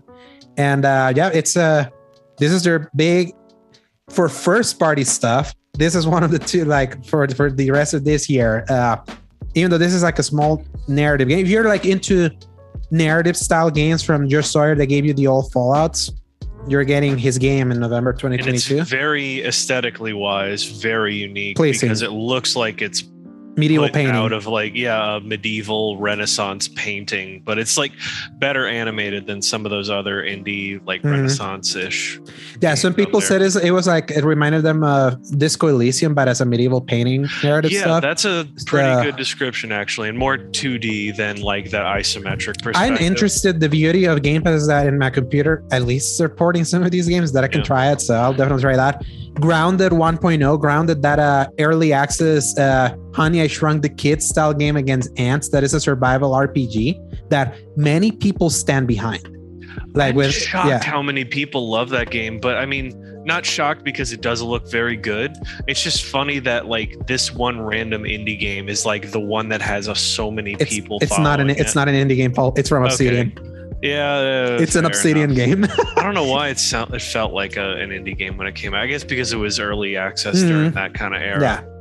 But it's a game. it's Obsidian pulling on an, an Insomniac for them and getting them games like that they can say it's first party and it's out here. So now this is the official release. Everything that people have been playing this on early access, they've been updating it over the last year and change. Now this is the 1.0 release, kind of like when Hades hit 1.0. So definitely gonna try that out quickly. Uh, Ereban Shadow Legacy. This is a sci-fi stealth game that I didn't really pay attention because if you watch my reacts that I put out with our friend PJ slash JOK, Go He watch asked- it here on this channel. yeah, you can find watch it here on this channel. It's already live. He was asking me how Xbox All Access at that point, so I was explaining him All Access. So I Mm. kind of like missed this, but it's like this is a sci-fi stealth game. You know how I am with, with stealth. So it's Yeah, like which I found out. Um, okay, well, I can that can actually wait. Never mind. Uh, yeah, sci-fi stealth games. It it, it had like a cool style to it, which Mhm. had me kind of curious about it. Um, but I do hope that it gets a little more substance than just what I was seeing. But I do like the way the robots look. yeah. And then that was followed up with Diablo 4. That initially we didn't think it was Diablo 4 because I, uh, if you also see my reacts, I I said, to "Oh yeah, go that's back and see that. yeah." I, immediately. I, I said it was like, "Oh yeah, State of Decay." That one was a fun one to watch with PJ because PJ is big on Diablo. yeah. So him being like, "Oh yeah, that's not Diablo," he'd be like, "Wait, wait," and he and before he finally realized and getting to see all that all that gameplay was, yeah. I'll say this I this: really like that gameplay. Diablo Four is the game of the show for uh for my for the show for this showcase. It, For what's was actually going to be coming out in the next 12 months for sure. Mhm. Um, and it's multi-platform also, but which still, is what I'm happy about. yeah. Mm. It's it was again them to con- confirming. It's like yeah, we're not sealing away uh games for big communities because Yeah.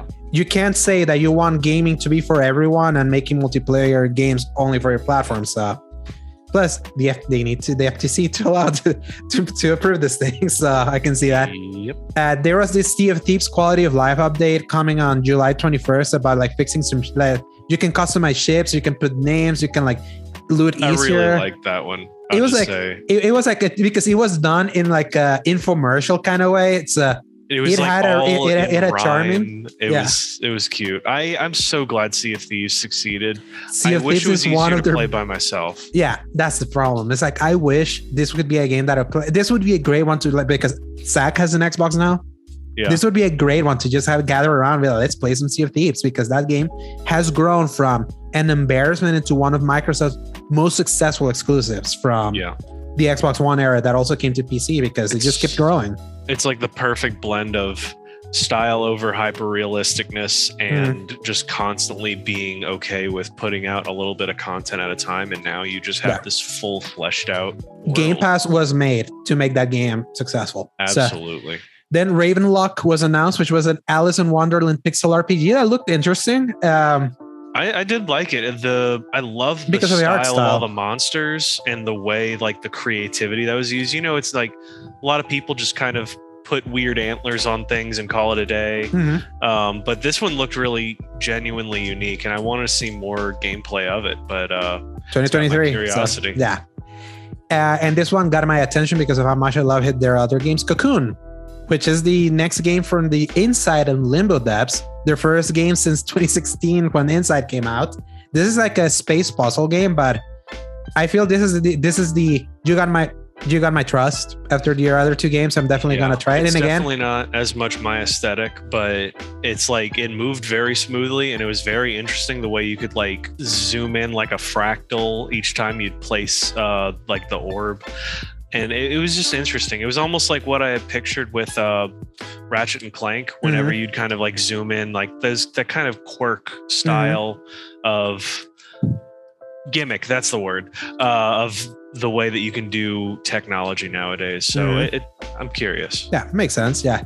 And then we reached the point where this was a big, like, this was a bigger deal for Xbox than you would anticipate. Xbox in Japan with Japan, Japanese apps, they haven't been like this for a little bit. This was them basically flexing and saying that they're fixing a long time problem for them. First was Wo Long Fallen Dynasty. This is a game by, by Team Ninja that's multi-platform, but they're finally getting another multi-platform game again because uh, Team Ninja well, technically they got Stranger of Paradise, but that was like through the Square Enix. But them like Team Ninja was Ninja Gaiden for them. Like Ninja Gaiden was big on Xbox back then, and then something happened to that relationship and it split. When Ninja Gaiden used to be like the big Japanese thing that Xbox could flaunt about. Uh, this was a game that they didn't quite say the uh, what exactly what exactly is this kind of game. At least from the trailer show, they didn't show if it's like is, is this like Ninja Gaiden? Is this like Dynasty Warriors? Is this like Nioh? Is this a mix of all of these? But what you know is that this is a game that uh, they meant that the relationship is, gonna, is coming day one to Game Pass, even though it's also on PlayStation. This next one though, Persona 3 Portable, Persona 4 Gold, and Persona 5 Royal coming to Xbox Game Pass and PC. They finally got one of the bigger R- JRPGs That's into their shocker, system- honestly. into their systems. This was a series that Sony had ironclad from the PS2 and PSP to the PS Vita and then PS PS3 and 4 and uh it, there was just no sign that Atlus was ever gonna come and Didn't do something Atlus with Xbox. specifically say at one point that they were like, "No, we don't want to do that." Exactly. No, they literally said that. And Yeah. uh whenever Soul Hackers 2, I think that's what it's called, uh was announced as a day and date with Xbox and PlayStation for later this year. Solar Ash was Atlus. Yeah, not Solar Ash. It was Solar something. So uh, oh, okay. it, that game had an English dub trailer at the Summer Game Fest. Um, that's when you know it's like, okay, maybe they're finally mending and they're making it that uh, the Xbox can get JRPGs again. So Yeah. big deal. Uh, Persona 5 Royal is coming out on October 21st, 2022 on Game Pass for both Xbox and PC. So I say good for all those people that haven't played it yet because I mean, it's going to be some uh, hot takes. I say just skip three and four and just play five. oh god, people are gonna come at you. They're Yeah. gonna devour you because Do it. three and four are Do it. Yeah. Three and four aren't that fun to play. I said it. Now, now, have you played Portable and Golden? Because old one, old versions are not good. These are like the best versions. I watched my roommate play through all of Golden over his shoulder, and it just did not like seem like something that was fun. Um, Yeah, because you're like watch, also- watching him play a handle game. Of course, that's not gonna look fun. Yeah, exactly. Um, so it was very much one of those. If I had played this back on like PS2, I'm sure I would have been No, losing my. Everyone mind. says that Vita version is the best thing way to play Persona 4. Okay, So- maybe like on launch with Vita, maybe. Um, but yeah, I, I even like five was awesome until I ran out of steam on it. But at least that one was really cool to navigate the menus. It was just really fun to go through the animated pieces of that. But anyway, This is what- is awesome. Yeah, and this is what makes people excited because of them announcing PC versions that are also coming to Steam. Steam Deck is out. The Steam Deck has been a success Ooh. for the people that have Steam Decks that were able to cop one. People have been like praising that hint that that thing to high heaven. Them Have getting pers- yes, Because I haven't heard anything about it. I guess because nobody can get one. yeah, exactly. For the people that have it, it's like everyone absolutely adores the Steam Deck. It's like Well, that's really good. it, they say it's like the perfect handheld, and uh, be, being able to play these kinds of games again on like a handheld because Switch got the shaft with Persona again, which is hilarious. I wouldn't wouldn't ex- I would have expected it to go to Switch first before ever going to Xbox, and they still don't get Persona games. Wait, they only got the the Strikers. Oh, that's right. Yeah, you can only yeah you can only get Strikers on the Switch. I would have thought for sure that that's like a no-brainer. Put Persona Five on the Switch or Mhm. any of them, really. They they they are perfect handheld games. Wow. Everyone says that. So All right, win That- for the yeah. Steam Deck. Yes, and uh, I'm I'm glad that people really like the Steam Deck because eventually that thing will be able to be better mass produced. You're like in a queue if you want one. So Dang. yeah, so it's weird, but people like all the podcasts that I listen that have one, I said they praise that thing to heaven, and they're like, people are like playing God of War in this thing because it's on PC. It's amazing. They'll play Spider Man there. Oh, It's uh cool thing, cool things there. But then that wasn't enough with the Japanese stuff. They finally confirmed what Jeff Grubb gave us the tease last year because he had heard when the abandoned shenanigans were happening. Mm. Uh, Kojima is actually going to work with Xbox. There is going to work with a game he said that he's always wanted to make using the cloud because it's like new technology. And uh, Microsoft is the only one that has invested in cloud technology. They've invested in it so much that freaking Sony made a memorandum of understanding with my Xbox to use that technology. Also, their Azure servers. So of course that would happen. Yeah. Eh, even though Kojima also then went to the Kojima Productions went to Twitter to be like, hey, just because we're doing an exclusive with Xbox, don't worry, we're have good relationship with PlayStation. So it's like they're going to. I mean, with how often everybody reads into everything he ever tweets, I'm very glad that he just went as ahead and officially said it Mhm. because I normally don't do any of that reading into things, but um, that would have made me think, oh, did something happen at Sony? Like Yeah. that makes me curious. Well, when the Persona things were announced, uh, they only came in with announcement that it was coming to Xbox. No sign of PlayStation. So everyone was like, "Hey, yo, Atlus, you on PlayStation okay?" And then yesterday they put an updated thing that says that all the platforms platforms that are coming, and PlayStation was there. So a lot of people sometimes read to it when it's like, you know, these like Atlus and Kojima, they have been like very big partners of PlayStation. So Yeah. that's why it's like a big deal. So it's not them forsaking PlayStation as much as them finally just going playing both sides, basically. I think the big tell is going to be if Persona 6 it's either a PlayStation exclusive first or if it comes multi platform immediately. That's when you know that the relationships have changed. And then the show ended with Starfield with a 15 minute gameplay, Paul.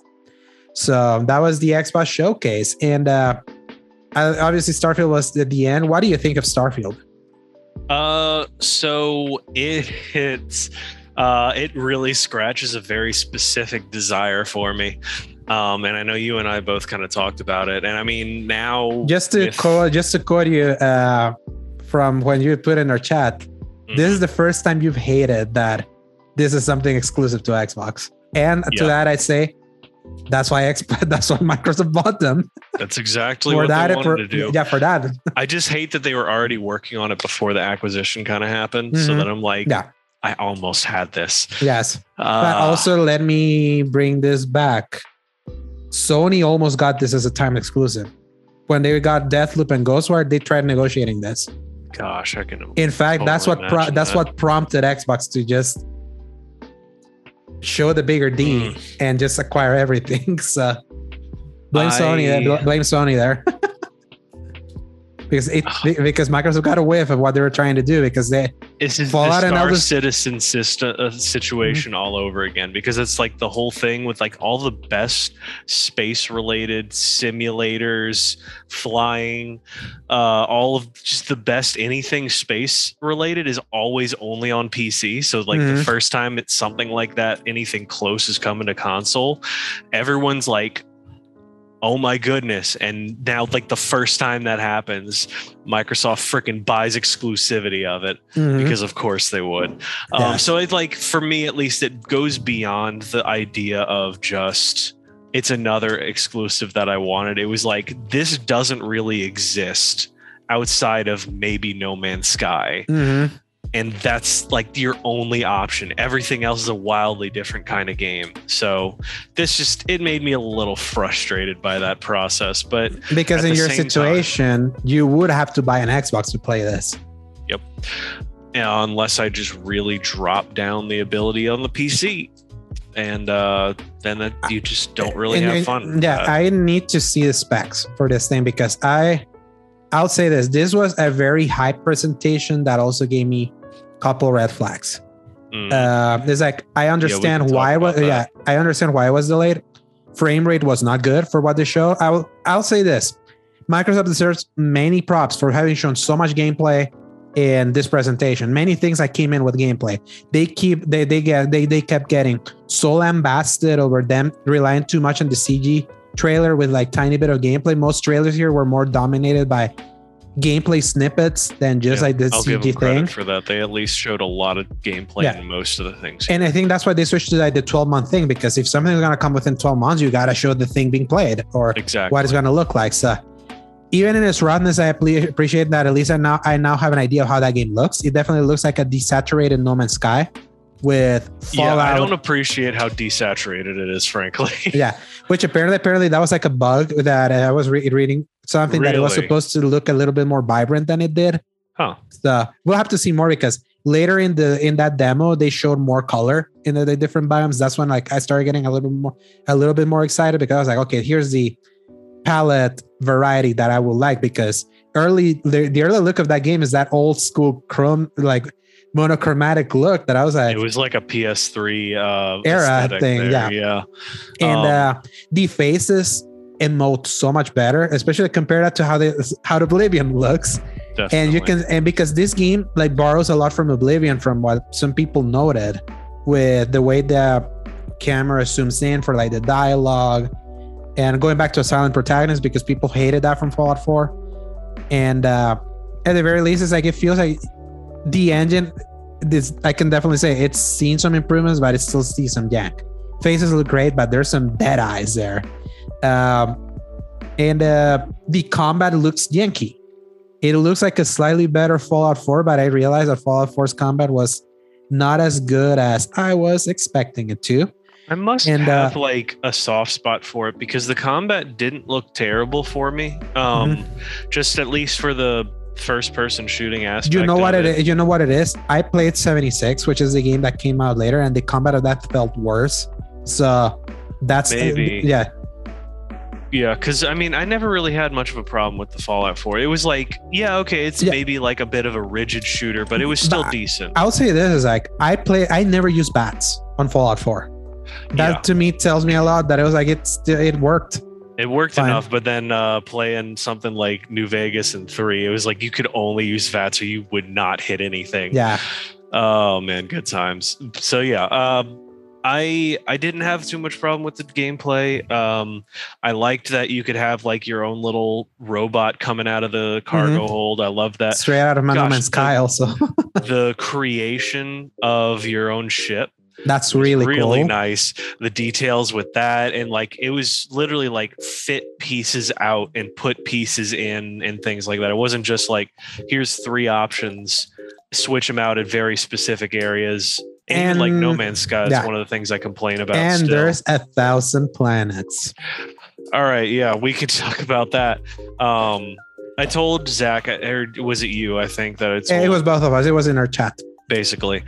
Um, it, uh, I feel like their whole thing is they're going to have like maybe five planets that are going to be actually important to the story, and everything else is padding. Where it's like, oh, you can go off to this planet and go hunt bounties and stuff, but it's not going to actually have anything like real. It's going to Mhm. be mostly procedural, and then certain areas are going to be curated.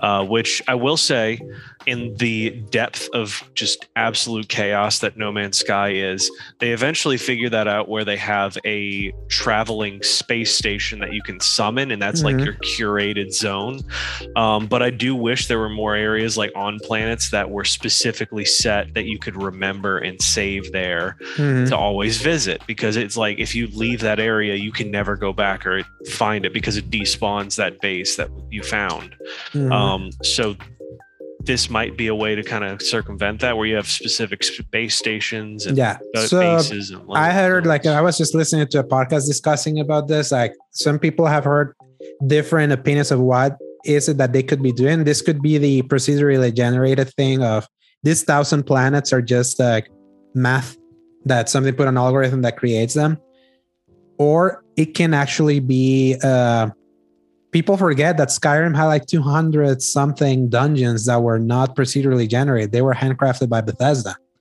So used a lot of assets though. Mhm. No, yes, but it's still like handcrafted. It- it- it's yeah, still like that's fair. everything handcrafted with specific things that are like placed in specific in in specific places with narrative and all of that.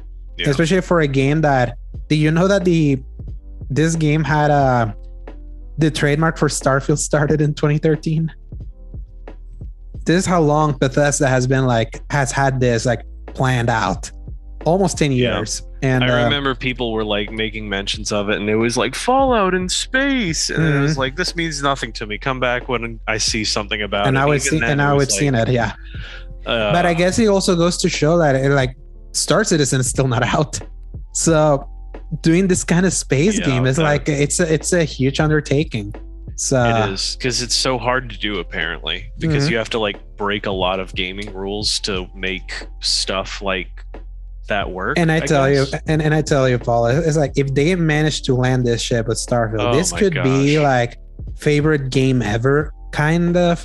Because Yeah. to me, it's like just the idea of space travel and and like, just space in general. It's like what we, we've always wanted a Star Wars game like this. Yeah, we've Yeah, been that's- looking that's for been- it for yeah, every yeah, place and- there is. Yeah, and no one has given it to us. Uh, No. There is one thing that we also haven't talked about yet that has kind of kind of raised a red flag, and it is the uh, you cannot seamlessly travel. yeah, that was just yeah, that was just uh, recently announced. It's like No Man's Sky will have the leg up there, whereas like you see the planet and you don't have to load it, you just immediately get there. I think with the irony of this is that now I believe it more than ever that you're not like exploring an entire planet, you're just exploring a tiny chunk section of that planet. And Yeah. that leads me to believe that the exploration of these planets are going to be more handcrafted than people give them credit for. If you have to load in into thing. I think Yeah. that they said you could still land anywhere. Mm. So I'm wondering if it's like, all right, you're going to choose the like you're going to look at the planet, you're going to say land me here and then loading screen, Mhm. it's going to pick a spot that's Yeah. suitable. But yeah, but it's not you like controlling the ship and going straight to like the landing spot. That's the thing that you're they're, they're not letting you. They're Yeah. apparently that this will remind me a little bit like what you can do with Mass Effect One. That's almost what I was thinking. Um, because that was exactly what would happen. You'd just pick a spot, it would land you, and then you could break out the Mako. Um, which I, I'll fight anyone that that hates those segments. I really love the Mako. Mhm. Especially now that it's works and like, like if you play the Mako section in the Legendary Edition of Mass Effect, it's like the game is now technically it technically works compared to the 360 version. The so the Mako the, the Mako elements don't feel as bad to me personally because I would hate them on the 360 version because it's like 15 frames a second, it could the game could crash or the frame rate could tank and you, you would lose that. That game had bugs where sometimes you would lose the ability to even use your controller. They you would have to reload that game. It's like Mass Effect One was a buggy mess, and Must have avoided the heck out of all that because or maybe they finally fixed a bunch of that on patches. But the, the thing that's is that true. Mass Effect One was just not a technically sound game. Everyone loved it because of the idea of the massive space opera, the story, the characters. It really was a that. good, such a good story. So Starfield, I'm hoping it's good. Like, here's the thing: like, Fallout 76 is the last game these guys released. So they have that. That's a we can be hyped and all that, but there's also that worry that have they finally figured out how not to do a buggy game like that again, or like releasing something and be like, we'll fix it later.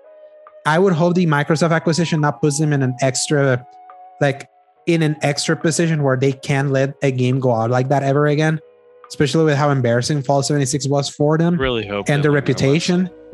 I feel them delaying it is a good sign that they actually learned. I hope that whenever this thing comes out, they say it's still early 2023 based on the based on the parameters they've given us here. Another bloodbath. Yeah. So I just hope it's good because this I wasn't excited for 76. After I saw it, I still played it and it still crushed my heart how destroyed that that that series got after that. They it gotten better with Wastelanders and all that, but it's still like Fallout 76 has a stink to it that I don't think it can ever recover from. And it's insane to me that they're still supporting it. But Starfield, I feel, could be a reminder that hey, there is a reason Skyrim is so so successful. It's not just a high seller, it was one of the greatest RPGs ever made. Yeah. Maybe it dates it now based on everything we've gotten after, but there's a reason this that game was huge in 2011. We said it in our most anticipated thing, thing earlier this year. Obviously, we both lost Starfield. We had it on our list, but it was like the next game from the creators of Fallout and Skyrim. There's something big to that.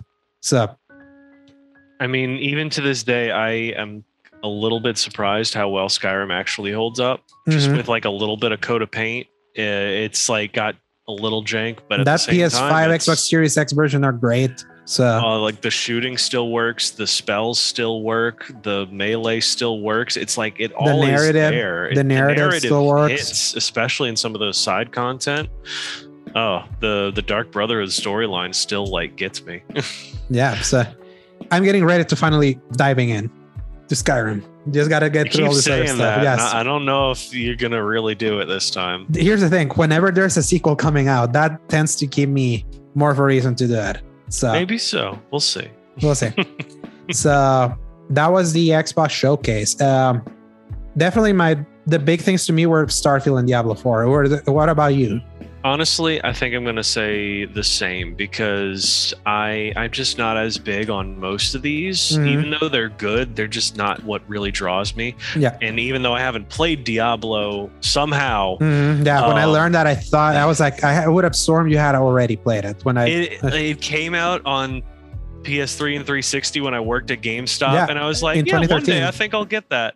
and, it then you never got the PS4 did. version that came out a year after. The I version that I almost did. I was really close to getting it, and then something else came out, and I just decided to play that instead. And now it's like, well, I guess I'll just wait till Diablo Four, and uh, I really want to jump in to. to You it should because day. yeah, you, yeah, you definitely should. I tell you, especially because now the version we're getting of Diablo of Diablo three is so complete. Now this is this is like now like Blizzard finally got that game in the perfect shape that it needed to be. It's so addicting. It's like I don't know how much you're into top down RPGs, uh, but I don't touch them very much, but they have a cool quality to it that I like. So maybe I'm gonna put it on my wish list, and then the next time it's on like a good enough sale, I'm just gonna it's snag it. twenty bucks usually. So Okay, so it's already at like a decent price. I, I'm Mhm. gonna. I've been picking up some other software for work related stuff, so I Mhm. might have to wait a little, but I I think I'm gonna grab it. We'll see. yeah, it's a great co-op game. Like it, you, you being into Destiny is like play the original looter. That's basically the opposite. That's that. That's the problem that I also come into because I feel like whenever I want to do the looter side, I'm just gonna need to go into Destiny to like get stuff that actually helps me. So playing another looter on top of it, I'm like, oh gosh. But that's a different. There's a difference of that in. playing a service like Looter, like Destiny, that's kind of like an MMO, and Diablo, which is not an MMO. Doesn't So- it still have like a living, breathing marketplace and stuff? Uh no, they kill the auction house. Uh, okay, got it. well, yeah. So Diablo and Starfield were definitely the ones that I was like, okay, I'm yeah, curious. and the last case of Benedict Fox is the one that I'm like, I'm Oh, yeah. curious. I'm curious for that one. that And was the third for me for yeah, sure. but I would say Diablo 4 was definitely the most impressive one. Just on visuals alone, that thing looked so so good, and the everything else. The- was really awesome. I love the gameplay of it, the Yeah. overworld, all that. Mm, yeah, it looked like a great evolution, and it looked like more the mix of Diablo 2 and 3 that I was expecting it to. Yeah, That it's like it's going back to like the art style that the diehards really like about Diablo, but it seems like it has all the quality of life that Diablo 3 blessed players. As much as the Diablo 2 uh, diehards like to shit on that game, it's like Diablo 3 is an excellent game, especially after the long after the launch period. So that's why I tell you, it's like some people don't let go of launch grudges, no matter how great a game gets. That's why you always have to make a great first impression. I hope Diablo 4 makes a better impression than at least Diablo Immortals that people were loving until they ran into pay to win scenarios. but So Alejandro, didn't you have a phone? I do. I have Diablo phone in my phone. I have Diablo Immortals in my phone. Oh man, I tried it. It's like it works, but knowing that it hits a pay to win wall eventually, I'm like, God damn it. Well, just like all the mobile games. They, yes. They wonder why people don't want to embrace mobile gaming, Because that's that. why. Mhm. Ugh. But anyway, yeah. But because the mobile market has built itself up to the only way you can be successful is being free to play, and they got to make because money. nobody so- wants to buy Yeah. a game on their phone. and that and that really sucks. Hey, Troy Baker is doing a live video right now, so Oh, on, on, on Instagram. So yeah. So all right, Paul. There there are a few other things to talk about other than this E3 so but we can like blast through this real quick. with that. So was it yesterday or two days ago that uh, Capcom finally gave some details about the planned DLC for Resident Evil Village? Number I think two. it was yesterday, but Yeah. yeah. title Shadows of Rose. No, I think it was two days ago. It is a direct continuation of where Village's story left off. And it's breaking away from Village's first person perspective to be exclusively third person. As an aside, Capcom is also introducing the ability to play the entire Village campaign also in third person. More additions to the mercenary mode were announced, including the ability to play as Lady Dimitrescu. Um, Capcom also immediately released the next gen versions of Resident Evil 7 Biohazard and Resident Evil 2 and 3 Remake. As for other stuff that they had at that showcase, just real quick, they showed tiny bit of gameplay of Resident Evil 4 Remake. They announced uh, I, I think they showed a little bit more of Street Fighter, but not something substantial. Just a little Uh, bit, yeah. They announced that I think tomorrow they're doing a video for the 10 year anniversary of Dragon's Dogma. I would assume, based on the leaks of both the Capcom leak and the Nvidia leak, that's maybe where they're going to tease Dragon's Dogma 2. So we'll see. I hope so. But the big one that there was that yeah, Resident Evil 7, 2, and 3 that we were the we announced the patches earlier this year. They're out now. And I am kind of shocked that the well, for one thing, uh, the Shadows of Rose is a DLC and not the sequel. uh-huh. That's really what I thought was going to happen. Secondly, that they just flat out spoiled the the ending of Village. In yeah, if you that. didn't just like yeah, if yeah. you didn't play Village F you, that was that that was It that was- thing. I, I felt a little frustrated at them by that one because I was like, oh, thank God I played that game because imagine finding out those details. I mean, I'm not gonna Yeah, you're not gonna I really say spoil it. it. yeah. but it, the the stuff that happens in Village is just like, yeah, so that happened. This is what's going up next. I was like, whoa, guys, that's a big deal. Mhm. Uh, but anyway, I mean, Rose was a cool character to be introduced to in the first place. So the fact that I'm going to find out what's the deal with her much sooner rather than later will Mhm. actually get me to buy a Resident Evil DLC in the first time in like five years or something. Yeah, because the last DLC, buy- yeah, the last DLC I bought was all the way back in Resident Evil 5 because I didn't buy the 7 DLC. Yeah, I didn't buy any of that either because I felt like one of them, the one with uh, Zoe, I End think, of Zo- End of Zoe is Resident Evil 7 and the banned footage, Yeah. volume 1 and volume 2. I felt like neither of those added anything to it. However, the found footage, that was the Chris Redfield one, right? Mm-hmm. That was at least like an interesting change of pace, which as we saw, no, no, no. Found footage is not Chris Redfield. That's also just part of is the Chris? What's the name of that? one? Not a Hero. Not a hero. Okay, so Yeah. I'm thinking and that was free. And and and the Not a Hero DLC was free. That's right. Okay, Because it was so that was the only one I was interested in, and then I forgot to play it. Yeah. But yeah, um, so I'm I'm just interested in playing Rose's DLC. I love her character design. I love the reason she's in the story. I love the fact that she has pseudo powers um, that I want them to explore more of because they're really going in a different direction with Village, but like in a cooler way than they did Mhm. with Six.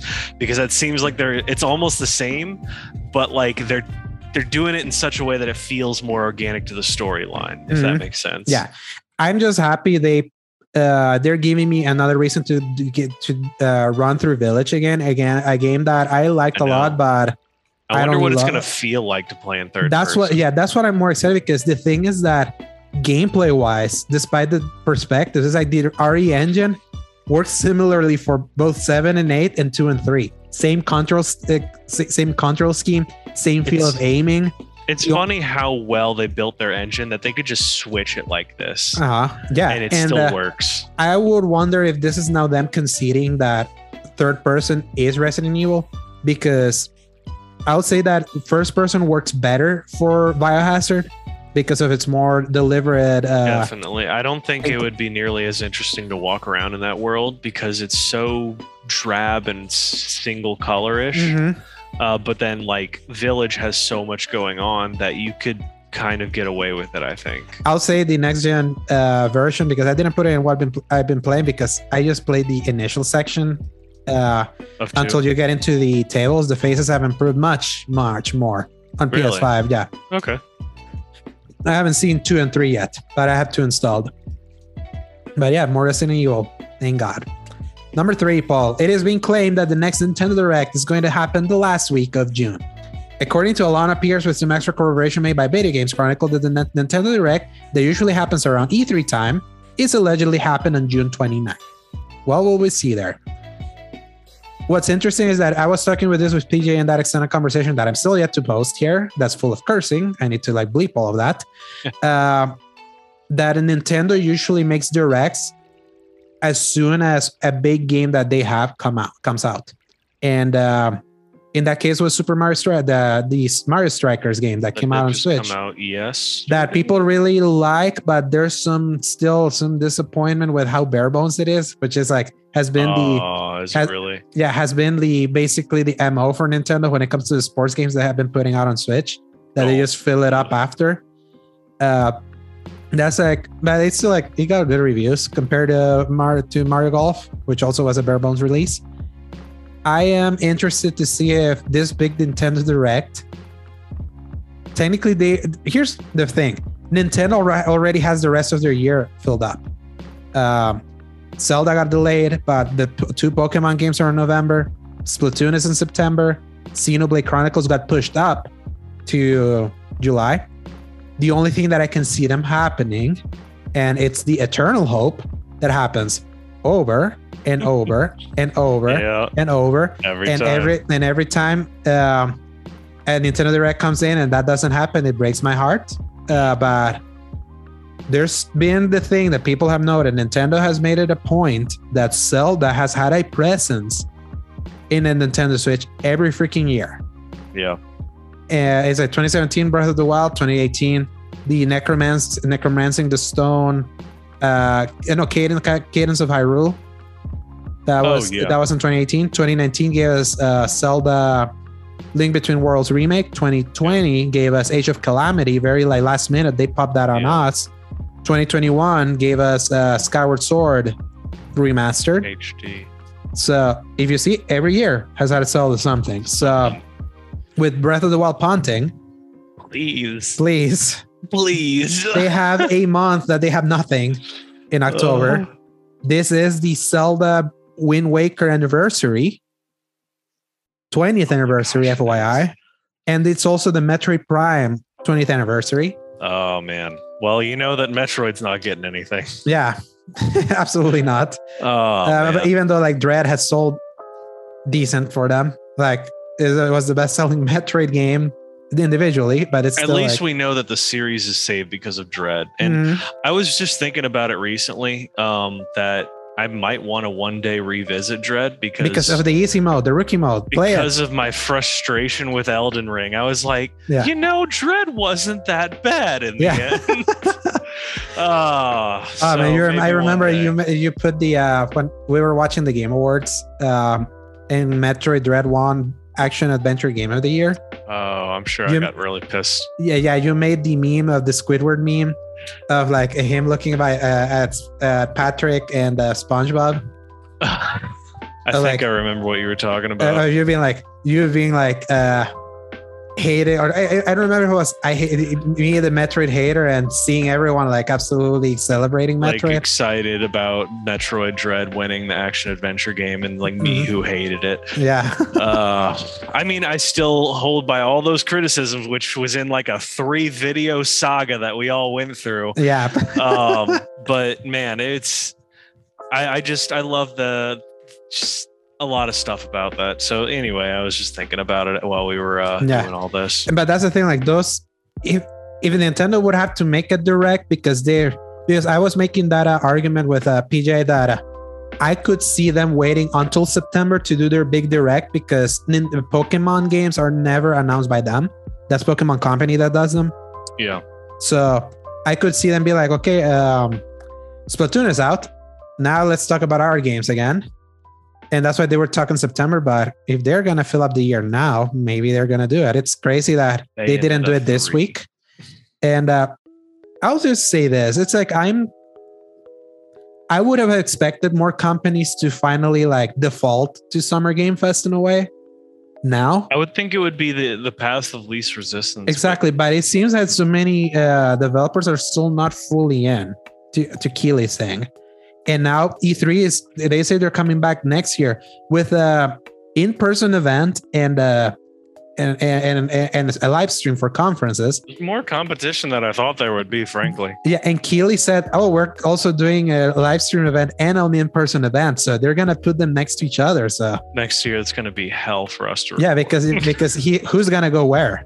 That's Yeah. that's gonna that's gonna be like the big question. God forbid if they try to schedule things and then the other one shows up and then one of those is at the same time. I'll say I'll say this, Paul. If, if there's something that I lament for this year is that Square Enix didn't do a presentation because Hmm. you, last year they gave me my the gold for an entire year. I, haven't- feel like you- you've hyped up the concept of Strangers of Paradise, Yeah. causing me physical pain yeah, for so long For that you didn't year. realize that it's not even that great of a game. You just like watching me suffer. it's a fun game. I just I still, I, oh, it's still just sitting there for me. It's like it's like shovelware PS3 action game, but because it hurt me, you were Yeah. like, "This is the greatest thing I've ever." That's the thing. I, I'm never I'm I've never been facetious at saying that I enjoyed that game in the casual difficulty, and you did too. I did. Just, I, had, did. I have receipts. You're like, I'm not gonna say that. I'm not gonna. I'm not gonna argue that fact. yeah, I'm just. but I definitely played it up because I knew how much you, you hate it. Yeah, I definitely part of it is that I liked hyping it up because of how much you hated it. What I was surprised that I actually enjoyed it. Also, so that, that is the funniest twist out of all of this. that Yeah, when we because I- I- that I- last yeah. demo, we were like, "Oh crap, this is actually kind of fun." yeah, it is. Hmm. Uh, but definitely no meme worthy game that you hate this time. Not So- this time. So yeah, but then when Nintendo please, I we have heard many reports from reputable sources that that that Twilight Princess and Wind Waker are just sitting there. They sat on Pikmin, so until they finally released it. Yeah. I still remain hopeful. I will forever remain hopeful, even if you guys put it in the freaking Nintendo Switch Online as a GameCube thing. I don't care. Just give it to me. I don't want to play it on my Wii anymore. so Definitely. I I don't even think my Wii works anymore. Honestly, it's Yeah. all set to dormant. mhm. I, I don't think it would start up. Trust me, it may. The Wii It is like might. yeah, the, I- the Wii is like was so technologically light that My you wouldn't need to worry. Parents' rabbit ate through the uh, the laser reader that's supposed to plug Yeah, it's not gonna work. yeah, I Yeah. I would not be able to unless I found like an off market one. So There, there is a there is a chance. There's a hundred million of, the, of those suckers out there. I'm hoping So- so. Final story, Paul. I wish PJ had been here for this because there's a in the last the last minute thing he said he could have been, and then something happened at the his apartment where he couldn't be. So Sonic Frontiers will not be delayed as a result of fan feedback, insists Sonic Team's boss. Takashi Iizuka says the public don't understand the new format they're trying with this new Sonic entry. This is said despite the hashtag delay Sonic Frontiers having trended earlier, earlier this month after the gameplay revealed by IGN. And there, just love when somebody in the developing side just says you don't understand uh it, it reminds me of battlefield 2042 quite a bit yes, and also Battlefield 5. And, uh, Oh, yeah. Let me like find some of the uh, quotes. I need to find Oh, that boy. because I didn't put them here Well, because while you do that, I'm going to Yeah. just start chatting about it because uh, I finally got to actually look at some gameplay of Sonic Uh-huh. Frontiers and uh, what is going on with Sonic's body. Uh, it's just he he doesn't move the way he should. He just kind of like uh, stands there, Okay. and then his model gets thrown at things. I'm gonna read the, exactly like the interview they gave to VGC. Hit it. I- Iizuka says, It's not really that surprising. Iizuka replied, We do realize everyone is just kind of reacting to the videos that they saw, and because they don't understand what this new gameplay is, they're kind of comparing it to other games that they already know. And uh and this new game system itself is something that doesn't really exist in any other comparable titles. So we really hope that from here until launch, we can really explain what open zone gameplay is. He added, if people come to Gamescom or Tokyo Game Show, they can get that hands on experience to play the game and understand what the game is. Because right now, we're just kind of watching videos of people reacting to what they believe the game to be. Uh, Frontiers is in development now, and actually, we're doing a lot of play testing with our target audience who would be in that demographic of someone who'd play a Sonic game and enjoy it. From our play testing results, we had we have been iterating. We have been listening to the comments that come back, but we've also been getting a lot of great feedback from people who rate the game and are like, "I had a lot of fun. I had a lot of fun playing this game. I give it like an 80 or 90 point score out of 100." So we do feel that we're getting to the point where this game is done and people will like it, and we do want to get that game into our fans as soon as possible. He added, "We really feel confident the, in the playtest results that we're getting. A lot of people are saying they had a lot of fun. They really enjoyed the game." But we're working right now with our team in Japan. We're really hard at work to make sure these holiday people can buy the game, pick it up, take it home, and have a fun experience with it. So if our development team all gets coronavirus, or they're all hospitalized, or there's something that actually prohibits us from being able to deliver the game on time, we will need more time. so I guess they gotta get COVID. Wow.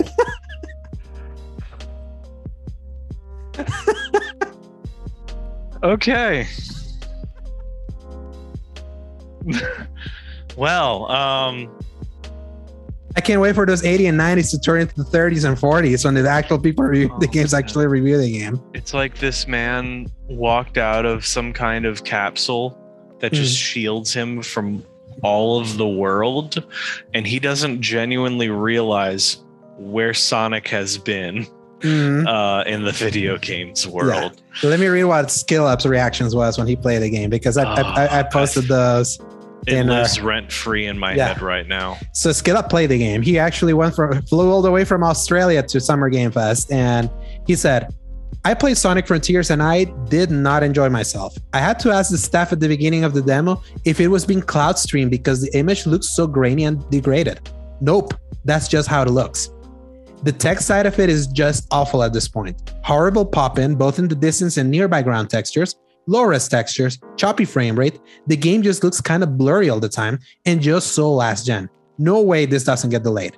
And there's the design stuff. The open world is so dull and vacant, enemies so weirdly designed, puzzles so uninteresting, music so out of place, the floating rails just floating.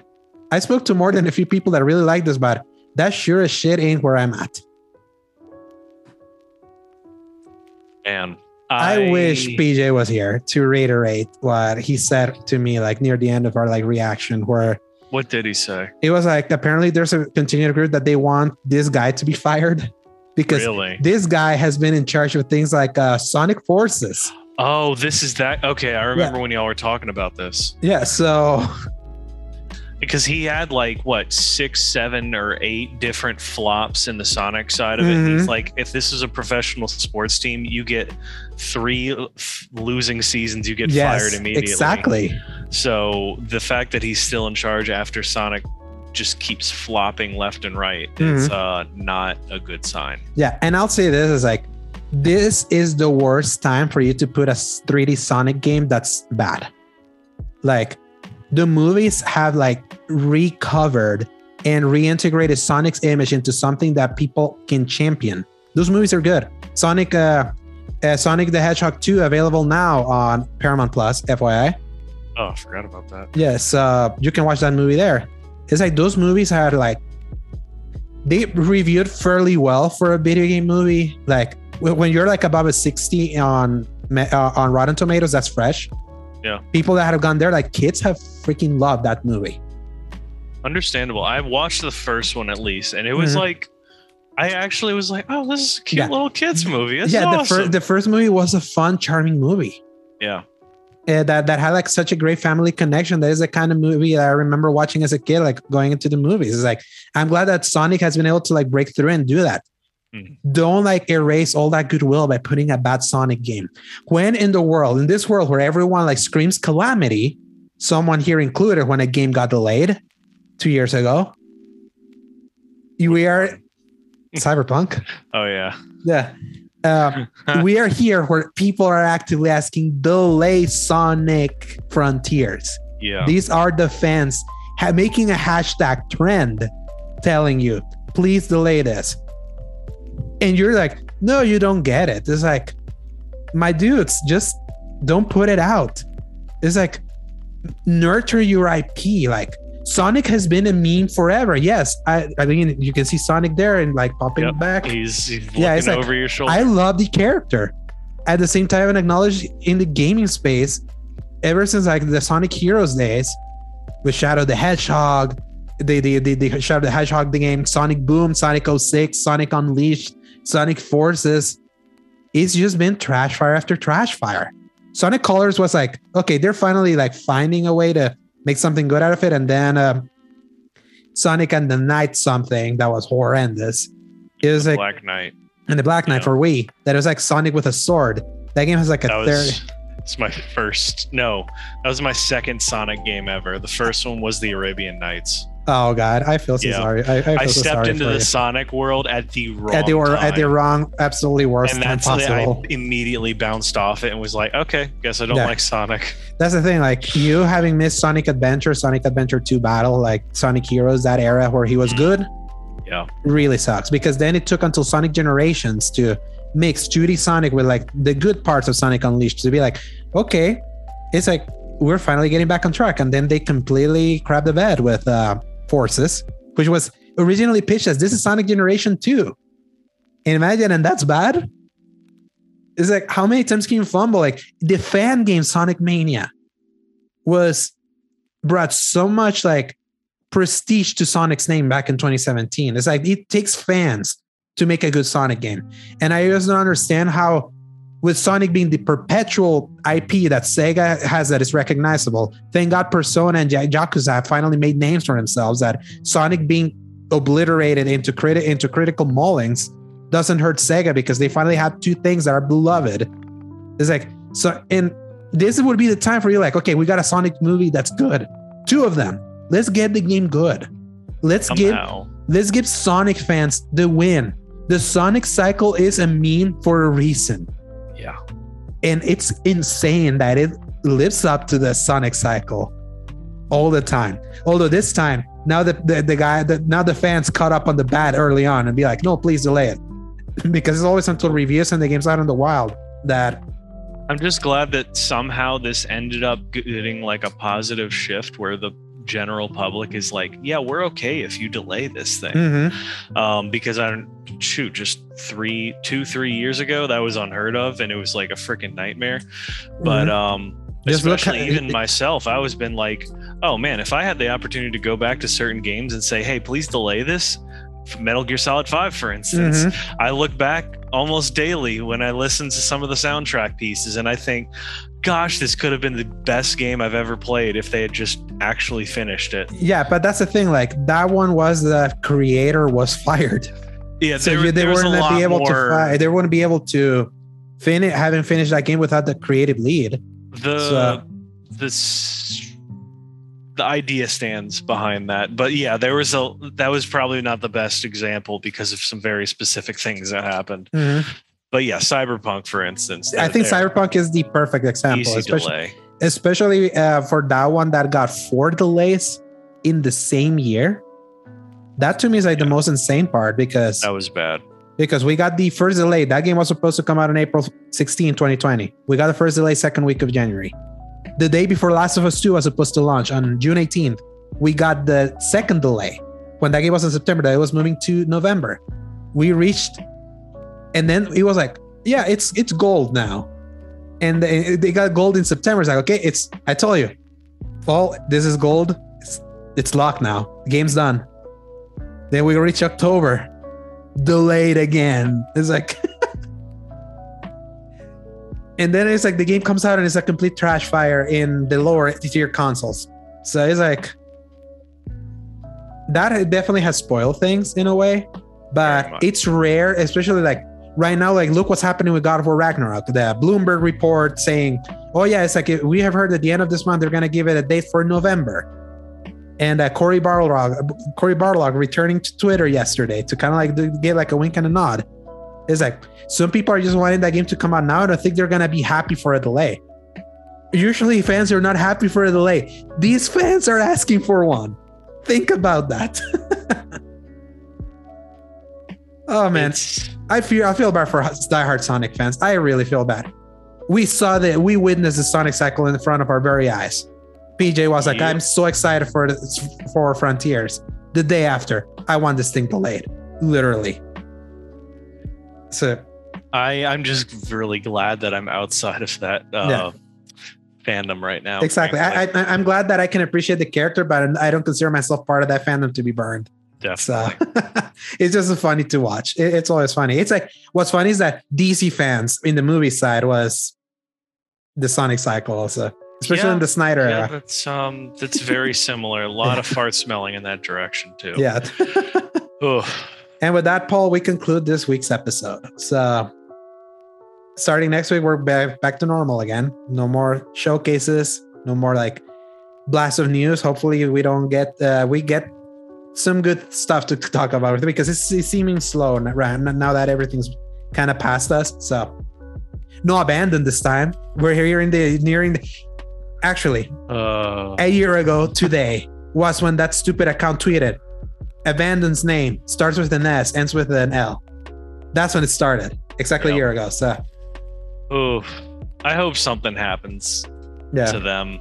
I I want some kind of recourse for the the scam that they pulled on people. yeah at least it kept us with some food for that summer so hopefully, It was an we'll interesting time, that's for sure. yeah and uh, around this time i still didn't have my ps5 a year ago can you believe that Oh yeah.